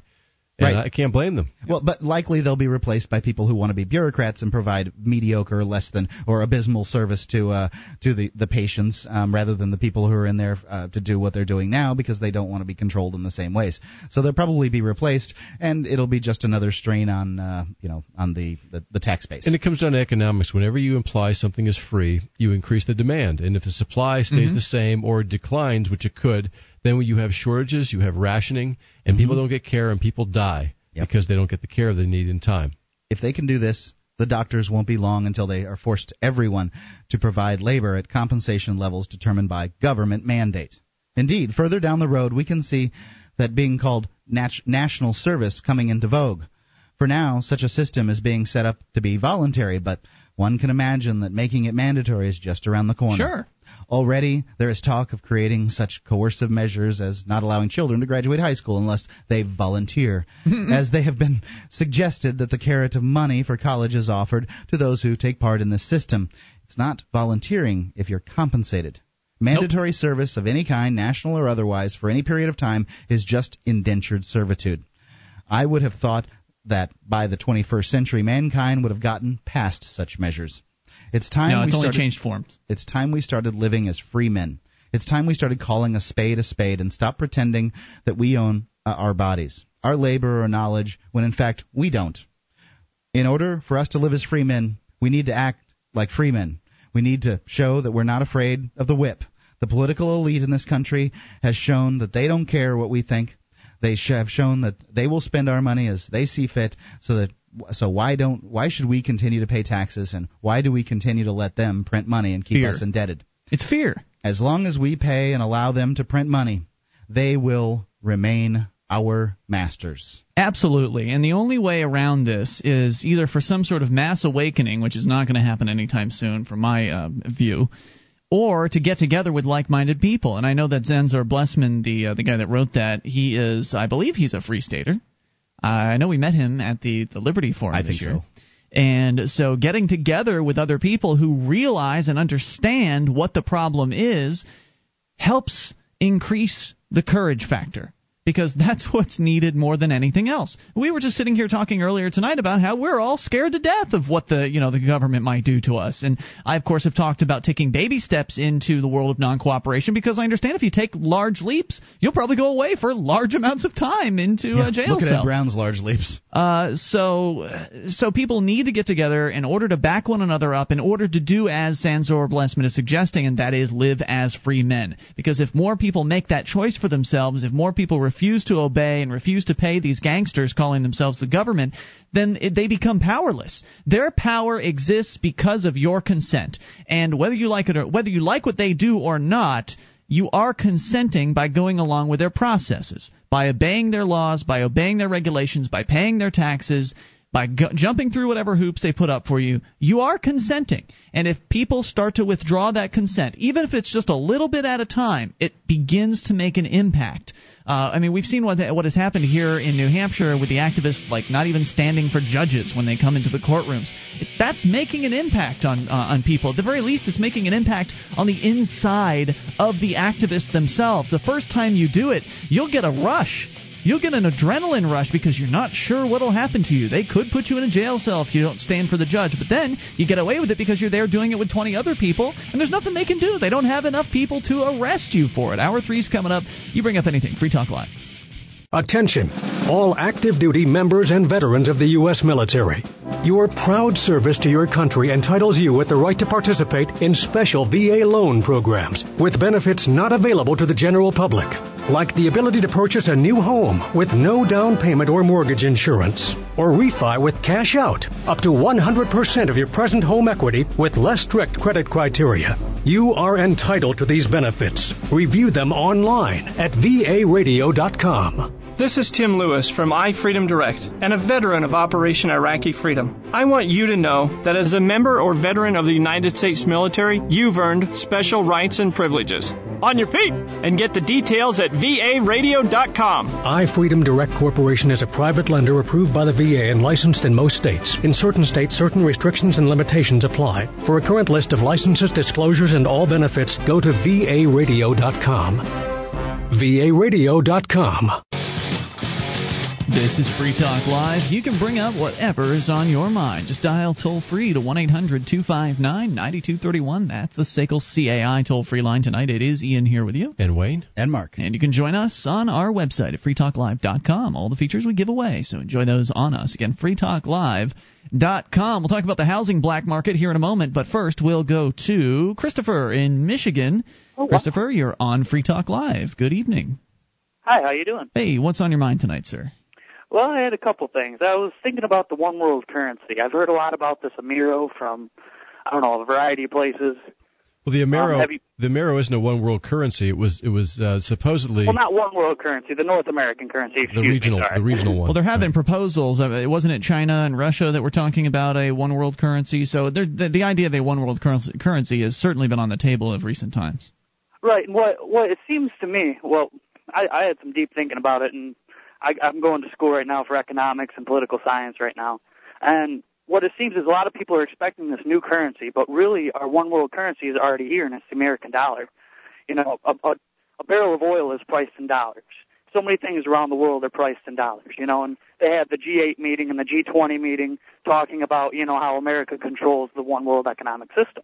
You know, that we, you know, they don't want the system to be relied on the American currency. But really, they didn't really do anything. They walked away with their tails in between their legs because they had millions and millions and trillions of dollars in U.S. reserves. So they'd be, they'd be sort of ruining their own investment, you know, by I, I by agree getting- with you there. away. Um, that that certainly the, the the world does have a currency, um, and that currency is dollars. And the you know that when you, you look at the the what is the world uh, the World Bank and their special drawing rights and all that stuff, it's all it's all dollars. I I get that. But do you think it's possible that the people that control the uh, issuing of dollars might overissue them to the point that they, um, you know, that that they the dollars are no longer the one world currency? Do you think that's possible? Oh, certainly, that's Well, a possibility. that's what's happening, that's isn't it? Only the only the elite would know for Well, sure. Wait, but isn't it You know? not uh, China dumping dollars for gold and and uh, and something Russia, like, something like that? Russia is. Now, so, personally, so calling it a one world currency isn't really true. It's just kind of a, a preferred currency uh, for for around the world. But that's uh, you know, Christopher, that's beginning to change, as I understand it. Right, I see what you're saying now. Personally, I think that's all their own country's paranoia. You know, they are preparing for the worst. We are in wartime. We're selling bonds just as we're in wartime. We are in massive amount of debt. So I, I mean, am not our selling country bonds. is doing any anything they can to make money. Are you? Our government's selling bonds to other countries. I don't consider them my government. Sir. Christopher, do you? Um, have, I've heard numbers between 150 and 250 thousand dollars in uh, in you know long-term unsecured debts if you uh, if you you know take it out for every American citizen, man, woman, and child. So my 16-month-old baby has a quarter million dollars in debt that he has to pay off for the United States As we government. explained last night, he doesn't actually I'm owe just, that. I understand, but I'm just, I'm just saying the United States government is saddling him with that kind of debt. Theoretically. do you think that the United States government can continue this path of, of uh, what seems to me unbridled spending? And your optimistic view that uh, that the dollar's just going to live forever, and we're all going to be really well off. That no empire has ever failed. You know, it's right, correct. you know, yeah, it's that's, really- you know that's the exact. I They're that's telling you some good problem. stuff. They're telling you some good stuff in economics class, and you've got and and I you know totally you've got to learn it. I've said the same words that you're saying. America is this entrepreneurial machine. They can't crush it, but I'm sorry, they can crush it, and they're doing a reasonably good job of it. with, with the cap and trade laws and all the ridiculous things they're doing now, they are going to further crush the entrepreneurial spirit in this country that's already been crushed over the last 20 or 30 or 40 years. Yeah, but it, you know, if, at what point do they have to tax you, uh, Christopher? Until you decide, you know what, it'd be easier to do this in Hong Kong. You know, and exactly, you know, and most people don't even, you know, they don't think about, you know, what's going on in their own neighborhoods. I guess you could say because the bureaucracy in our own neighborhoods is taking every dollar we have already. They're you know, trying. And They're trying exactly. You know, my friend, he just got sent a ticket in the mail for driving without a suspended license. They didn't even pull him over. Hmm. They seen his license plate, so they they sent him a ticket in the mail. they probably Now- had a picture of him in the car too, so they could prove it was him in the car. Maybe they do. Oh maybe no, they don't. didn't. No, Yeah. they didn't have a picture or nothing. But you know, still they take him to court. They t- they waste his time. They waste his money. Yep. You know, and to fuel the system to expedite cases through, they offer him a plea bargain on Sure. something that he didn't even do. You know. That's the way it works. You're right. You know, the Right. bottom line here with currencies, though, is this is becoming a race to the bottom to see what country can debase their currency faster so they can keep exporting to the other countries.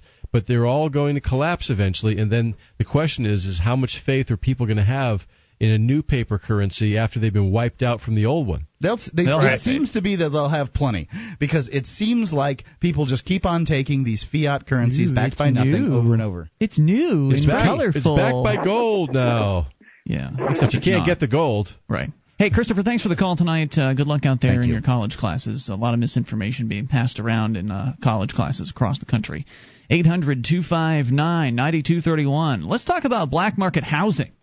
Cool. Interesting. Now, it doesn't happen, at least that I know of here in America, but it does happen in Cuba.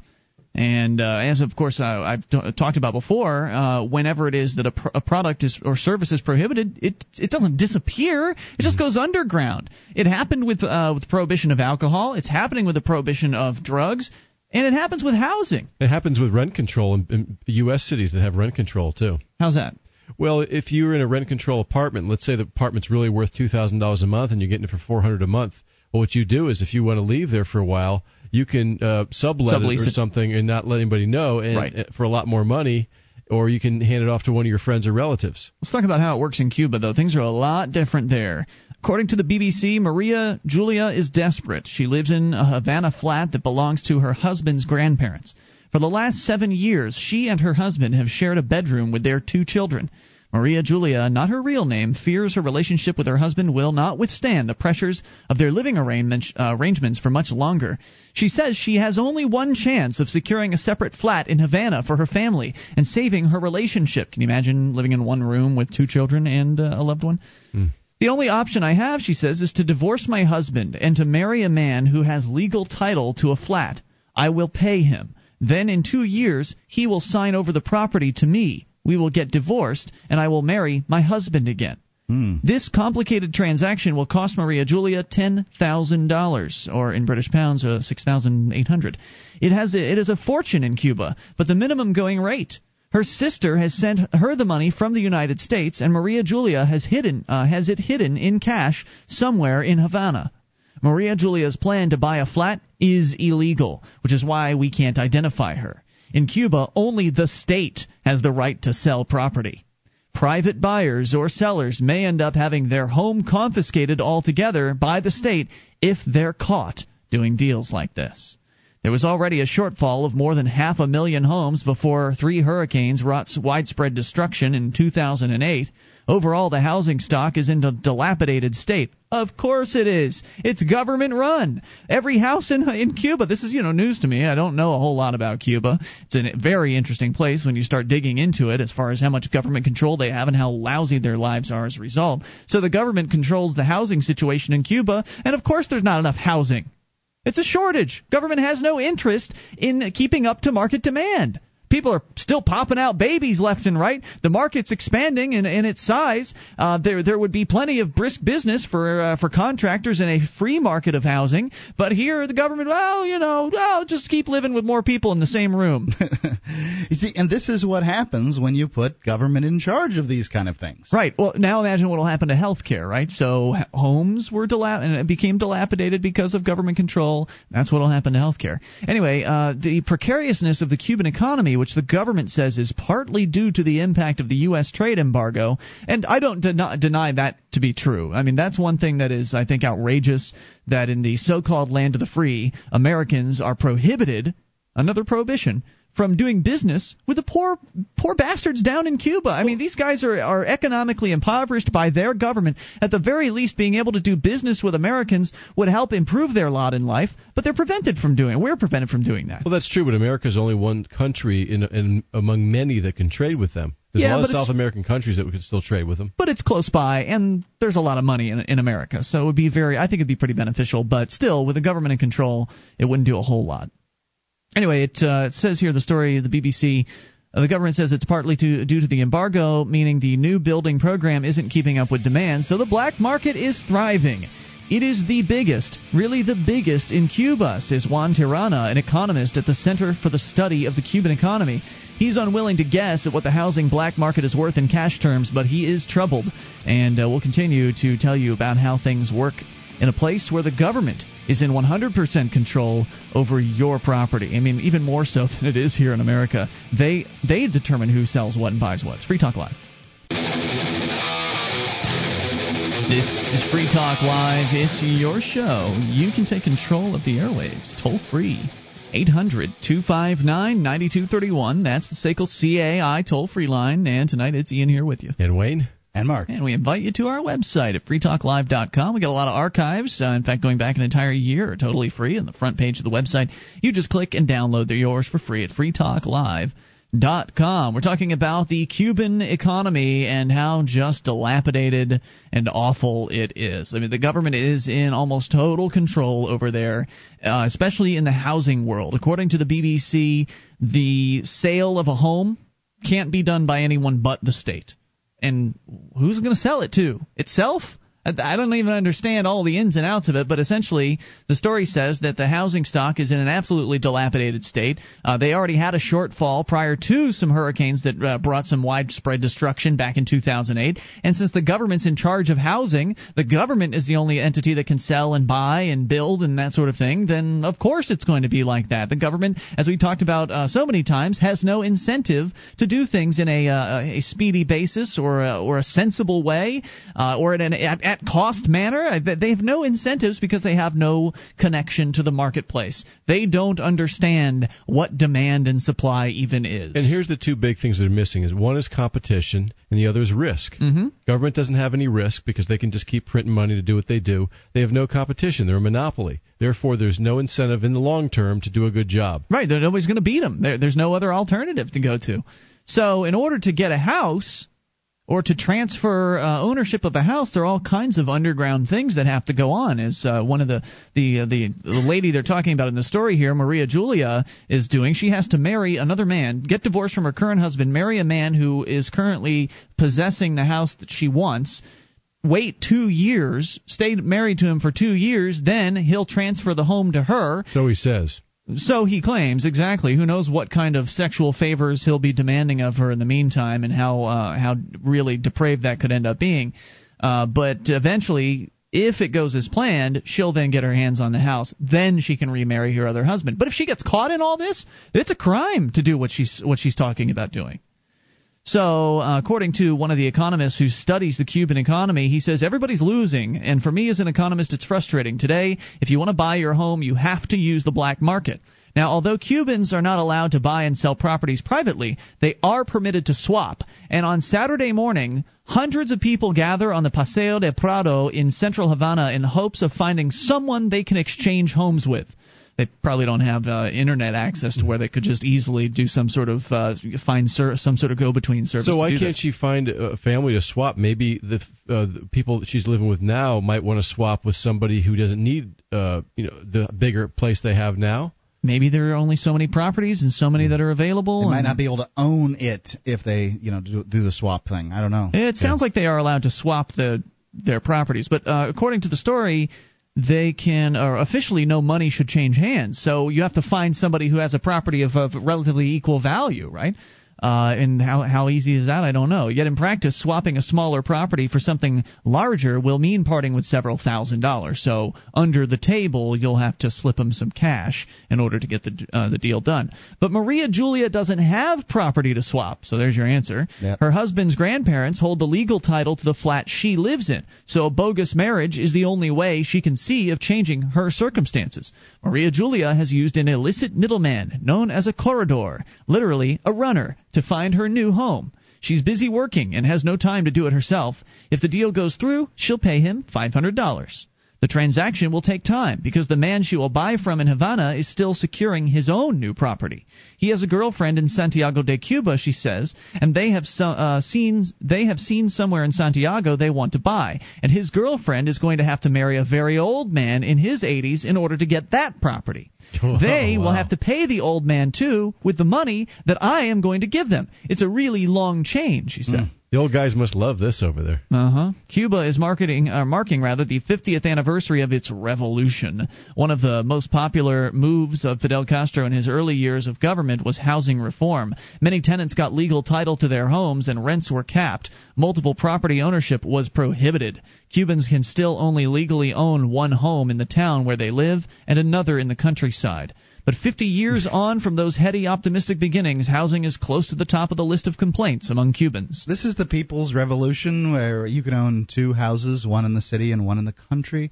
I mean, you would think that they have distributed wealth so well there that uh, nobody can afford crap anyway. Uh, but I, who has uh, this? Who has these houses in the country? As it were, I would only imagine the very wealthy. Buffy. And why do they ha- why are they very wealthy in Cuba where the the revolution has occurred? Well, I'll tell you why. Because they know somebody, and the rest of them are eating eggshells to get calcium, as uh, they they sent down a dictate uh, about a decade ago.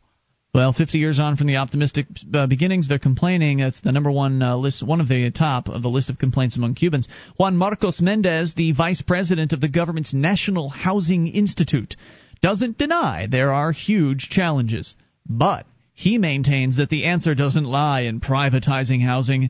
Quote, Housing is social property. We don't believe it's right for people to make a profit from it.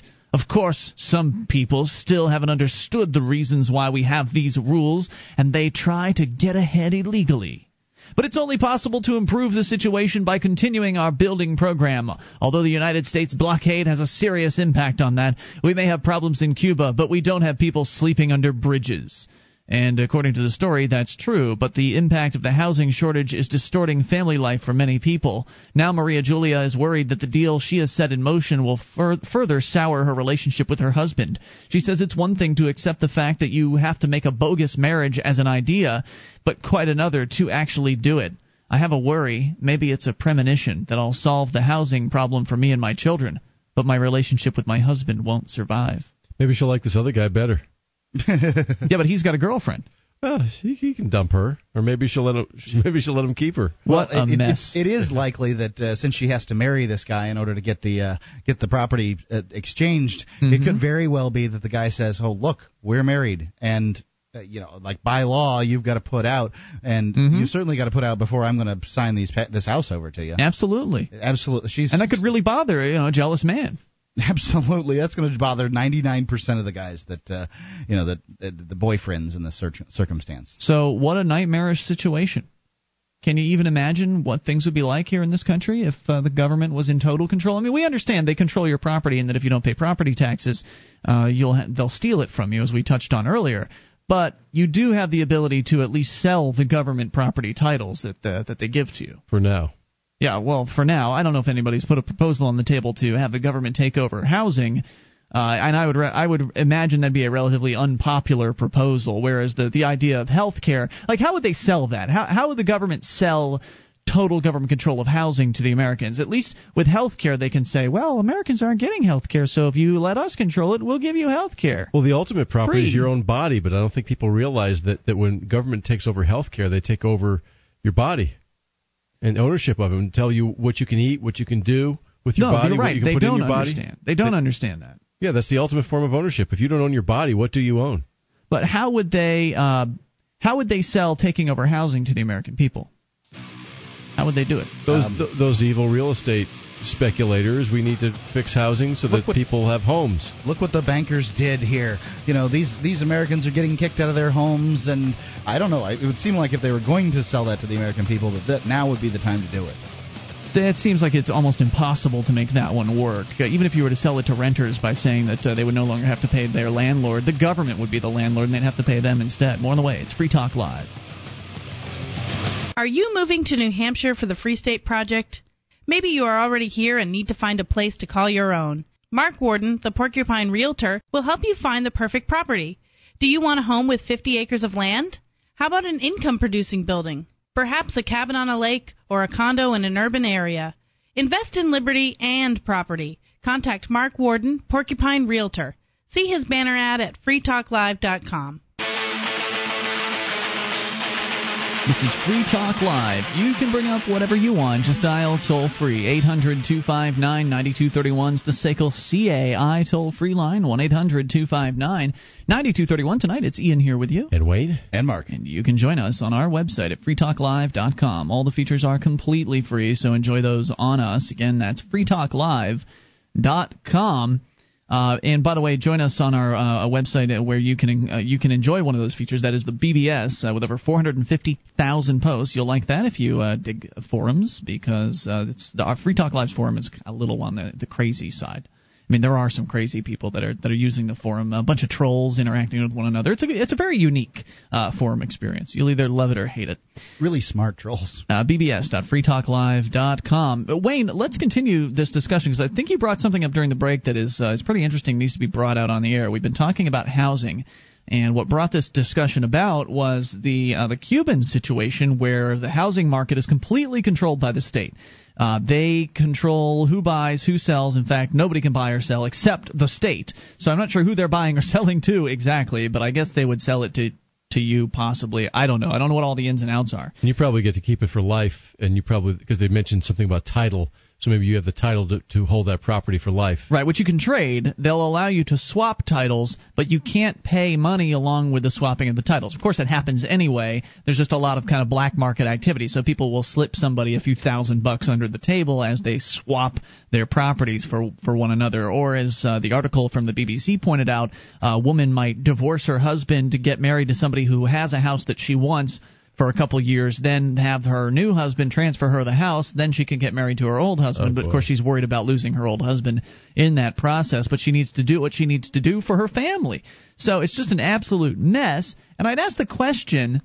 What would it take for the U.S. government to be able to really make a move into controlling housing even more than it currently does? I mean, it, the pitch for universal health care is pretty persuasive to people. Well, you need health care? We'll give it to you. Uh, of course, it's going to cost a lot of money. It's going to suck because it's government run and all that. But they don't talk about that in their pitch. It's Right. free health care. Well, it's going to So- consume a lot more wealth than even the present system will. So what would so uh, so what would the, the, the pitch be as far as getting the government to take over health uh, to take over the housing market? Well, as I pointed out, that it wouldn't really be a, a very effective pitch to say that well we're just going to take over ownership of your home. That doesn't sound very sexy. Even to renters saying that we're going to kick your landlord out of the way and we'll be your landlord. That doesn't sound very attractive. But you pointed out Wayne that what's actually happening behind the scenes is the government is slowly taking people's homes. What's what's happening? Well, there are millions of empty homes right now that are avail- that are sitting there that aren't even on the market yet because the banks know if they dump them, they're going to lower their prices further. Kind of like the, the conundrum the Chinese have right now, holding all the dollars in treasuries. So when you have all these empty homes, what one thing they're going to do, and they're already starting to do, is bulldoze a lot of them, and actually return some towns back to farmland. They're talking about that. But a lot of these other empty houses, you may find that the government, since they own the banks now that are holding these these loans on these these houses that are empty, are just going to take the houses over and give them to people. Their political cronies, whatever. They're going to put people in these empty houses. So the government, through the whole defaulting on the loan process and through also ownership of the the banks themselves, is taking ownership of homes just slowly. It's moving towards that, I should say. slowly going to start taking home after home after home. It's It- not going to take them all, obviously, Right. at this point. But the more houses that are owned by the government, the uh, the worse off the marketplace is. Well, look at all the job losses you're seeing every month 600,000, 700,000, uh, adjusted after a few months later. When you have all that much unemployment and, and the job prospects aren't aren't good, they've got a couple choices. There, a lot of people are going to leave their homes initially, but when that starts to really happen in mass, what will happen is the government will probably just take your house, ownership of your house, so you can stay there, you know, and then there'll be others that are empty that they're going to put people in, or and they're going to bulldoze others. Just, just like uh, farmers were paid not to uh, grow Not to grow crops. crops, right. They'll be bulldozing houses. Toll free number 800 259 9231. That's the SACL CAI toll free line. You really think they're going to be knocking down houses? I've, I, I don't think that they are. They're mean, already talking about that up in Flint, Michigan. well, maybe in you're, I, I suppose in some places like Flint, Michigan, and uh, Detroit, and And Nevada. Memphis, and, and, And there's Nevada. a lot. I don't know. There's a, no, there's a lot of new houses that were built that maybe the neighborhood isn't quite finished yet, and they can't sell them, and they're bulldozing them now. The banks would rather bulldoze them than to Than sell have them to at a cheap rate? or have to pay property taxes on a house that's not finished yet. well, I think that they can sell those houses at a cheaper rate. Um, Well, some of them aren't that done yet. People and, would want to be there, be and in the those builders houses. are bankrupt. But Well, It, it's the- it's crazy out half there. Half a house. I, it's it maybe. I certainly don't know what I'm talking about when it comes to, to Nevada, um, Las It's Vegas, Nevada, I believe, by the way. Yeah. guys. whatever. Um, Las Hey, they take it real personally out there. Nevada. Yeah. Yeah. Um, likely one or two people take it very personally, and those are the the noisy ones. It's one of those things where it makes it sound like you're a tourist. I don't live in Nevada. I am a tourist when I go Yeah. to Nevada. Okay. Okay, just And letting so you if. I pronounce it wrong, it's because I'm not from You're, you're a Nevada. talk show host. In You be- Arizona, out in Poinix. Well, They don't. They call it that out there. No, I'm kidding. Good God. if I go look, Ian, there's there's there's a point when you go too far in pronouncing something correctly, and I'm uh, that you know this is something that everybody can uh, like. If I would decided to call New Orleans New Orleans, I was I'm not- corrected on that. Uh, right. That's be- but you're corrected by somebody who's got an accent that's completely different than yours. If somebody with a Midland accent like you and I have, this this non-accent American accent, um, tries to say Nolans, we just sound dumb. Okay. if you say Lawville. Well, uh, you know, I'm just talking along, and I'm referencing Lawville, Kentucky, Uh, and then I and then I go on talking again like like somebody from Louisville, Kentucky sounds. I sound weird. It doesn't make any sense. It's like it's like me pronouncing Moscow in Russian while I'm talking. No, people don't know what I'm talking about. Well, have you ever been to Hawaii? I have not. Well, if you live in Hawaii, you say Hawaii. But if you're not from there, you say Hawaii or something Yeah. in between. It's the same thing. Well, isn't the point uh, of kind of uh, going there is to blend in at least as much as possible? Uh, Or go when you go to places, don't you want to sound at least not like some sort of yokel that just uh, just arrived off the, the tour bus? But don't wear black socks and a big, a big bright shirt and. Uh, uh, You mean yeah. they don't actually wear Hawaiian shirts in Hawaii? They do, but they, they they used to have this thing called a stupid shirt, and you could, it was it was a tourist would would wear it. It was really loud and polyester. Polyester. yeah. So you could identify who the tourists were because their Hawaiian shirts were too loud. Yeah, Is that the in idea? fact, we one time we had we had this car. We would turn the windshield wiper no, wish- windshield wash, uh, washer nozzles out, and we would drive around Waikiki Beach and we'd squirt them on the side of the road. That's great. Uh, let's talk about uh, the poor at this point. Davi emails in, guys. I'd like to take some time to talk about the poor. Solving poverty was the state function that was the hardest for me to give up. So, for those who still think that the best way to help the poor is to elect a class of unaccountable people who fleece our wealth at gunpoint, I'd like to tell you about Larry Moore. And we've actually talked about Larry in the past, so the story might sound familiar. For six years, Larry was a homeless drunk, living under a bridge and begging on the street. Last September, Larry acquired his own shoe, sign, uh, shoe shine stand, got himself a nice looking suit, and started earning $7 a shine. Business was so successful that the San Francisco Chronicle called him the best dressed shoeshine man in the city last March. When they interviewed him, he said, I used to push a shopping cart in this town. Now I have my own business. I feel blessed every day. You see, Larry was on his way to earning the $600 he needed to rent an apartment. Then, as so often happens after newspapers highlight entrepreneurs, then some bureaucrat from the Department of Public Works saw the article and sought out Larry to inform him that he needed to purchase a $491 sidewalk vendor permit. A spokesbureaucrat from the Public Works Department uh, said the department's contact with Larry was meant to be educational. Bollocks, says Davi. So Larry, this saint, dutifully handed over almost every penny he'd saved. Just one problem. Larry doesn't have a valid California ID, and he had to send away for a replacement birth certificate from Kansas. So, in order to even get the permit, he had to have this, you know, the, the correct government paperwork in order. When news of this bureaucratic snafu reached the public, hundreds of people lined up for blocks with their shoes in hand. After earning nearly a thousand dollars, Larry was able to pay off the state gangsters and pay his way into some temporary housing. There's more to uh, to Davi's email here about uh, the poor and helping them, and how it is the government just doesn't help at all. It makes things worse. 800-259-9231. That is the SACL CAI toll-free line.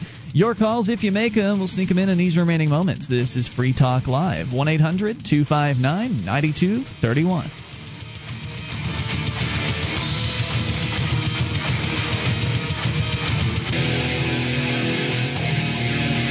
This is Free Talk Live, 800 259 9231. That's the SACL CAI toll free line. It's 1 800 259 9231. And tonight it's Ian joining you. And Wayne. And Mark. And you can join us on our website at freetalklive.com. If you enjoy this program and you want to help support Free Talk Live, you can do that by becoming a Free Talk Live amplifier for as little as three bucks a month.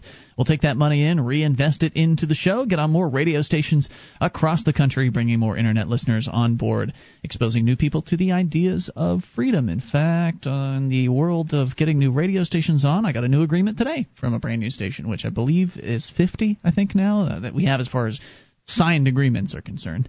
And I won't say where it's going to be, except that it will be in Michigan. And we're running out of places to be in Michigan. It's, I think Michigan is the most popular FTL listening on the radio state. Yeah, it's funny. Uh, you know, people say this is too uh, New Hampshire centric of a uh, of, of, a show, but in Michigan we have no problem getting on the air. It seems. They love us in Michigan. I don't know why it is. Maybe it's because their economy's in the tank and uh, the message of freedom just resonates more, or maybe it's total coincidence. Well, yeah, you know, Michigan is a good example of what too much government did to their state. Yeah, it's bad news out there. I mean, the Detroit situation is terrible. People are doing their best to escape from from Lots Detroit. Of Michigander uh, uh, Free State Project members. So, all right, uh, we're going to get back into this story here about Larry. He is a homeless man, or was a homeless drunk, uh, living under a bridge. Started shining shoes in San Francisco. The newspaper did a, a focus story on him, which newspapers do sometimes. Somebody's doing something interesting, they do a feature story. And as so happens so often, the bureaucrats, of course, read the newspaper and they decided to target this man. They went after him and they demanded that he pony up $491 for a sidewalk vendor permit. Uh, he spent every penny he had to do that, jumped through whatever hoops they put up for him, and luckily the nice folks of San Francisco came and spent thou, you know like a thousand dollars with him within the next uh, week or so. Basically, they lined up as it uh, as it's told here in Davi's email for for blocks, uh, holding their shoes to, just to give this guy their business because they felt sorry for him being victimized uh, by the state. And uh, according they should have just given us some money, too many shoes. He couldn't get them all done. Larry's story exemplifies perfectly, says Davi, of uh, how the state, a monopoly on coercive violence, fails to help the poor, and the fair market absolutely exceeds. Succeeds, rather. Let me explain, he says. America has one of the most bloated federal welfare programs in the world. California is likely the most socialist state in the nation. San Francisco is the most lefty pinko city in the state of California. If the state was going to solve poverty anywhere, it would be here in San Francisco. But the state did nothing for Larry while well intending strangers did do something. At the very bottom, it's voluntary interaction and not coercive redistribution that kept Larry fed for six years. So, despite the ever increasing taxation, the market is still providing for the poor, and that's true. Even though Americans are just taxed to death, they are still contributing billions of dollars, hundreds of billions of dollars every single year to various different charities around the country and around the world. So, very, very charitable people. And, and, by the way, that gets back to the whole term of income redistribution. We we redistribute our wealth wealth all the time voluntarily. That's sure. fine. It's when it's forced that it's a problem. Absolutely, because on a voluntary basis, we get to choose who gets uh, the money. We get to choose based on a variety of factors, as far as are they being distributed, is the money being distributed fairly in a way that we think it should be distributed, uh, and we can we can pick, uh, you know, are they uh, is the overhead too high in this particular charity? Uh, what about their their competitors? Whereas government, there is no choice. And a coercive tax, he says, takes uh, takes money out of the safety net that works and puts in uh, the safety net that works and puts it into the safety net that fails. That is the government one. Now the statists are screaming, well, what about the government? Or without the government, the poor will starve in the streets. To which I respond, is there some reason why you think people wouldn't give money to charity, but would vote for a bureaucrat to take it from them by force? The fact that nearly every person instantly responds, What about the poor? proves that helping the poor is a nearly universal value in our society. If it's a universal value, then we don't need to be forced in order to do it. If it isn't a universal value, a majority isn't going to vote for it. The very fact that people vote for welfare programs tells me that people would help the poor without coercion. Then enters the shoe shine stand. Entrepreneurship is how the fair market raises the poor out of the safety net. In a fair market, absolutely everyone has value. And I, I like the term free market, but because fairness suggests bringing the government in to level the playing field. It may suggest that to you. It may it not. Does. I to me, know. it does. Anyway, he goes on. He says uh, absolutely everyone me, has value. Only the free market is the only fair one, and can create wealth from a just a minimum of creativity and ambition. Statism tells us that some people are worthless. By imposing a minimum wage, they centrally plan the centrally planned economy raises the barrier of entry into the market and prevents people from uh, people like Larry from participating. People in Larry's situation have value and are prevented from accessing that value because they've dropped beneath the minimum wage. Were it not for minimum wage laws, Larry would have been able to prove his value to an employer by offering to work for a reduced starting wage. He could have swept hair in a barber shop for $4 an hour and earned $600 in less than two months. But no employer is going to risk $8 an hour and all the taxes and the liability that comes with employing someone on a, on a homeless drunk.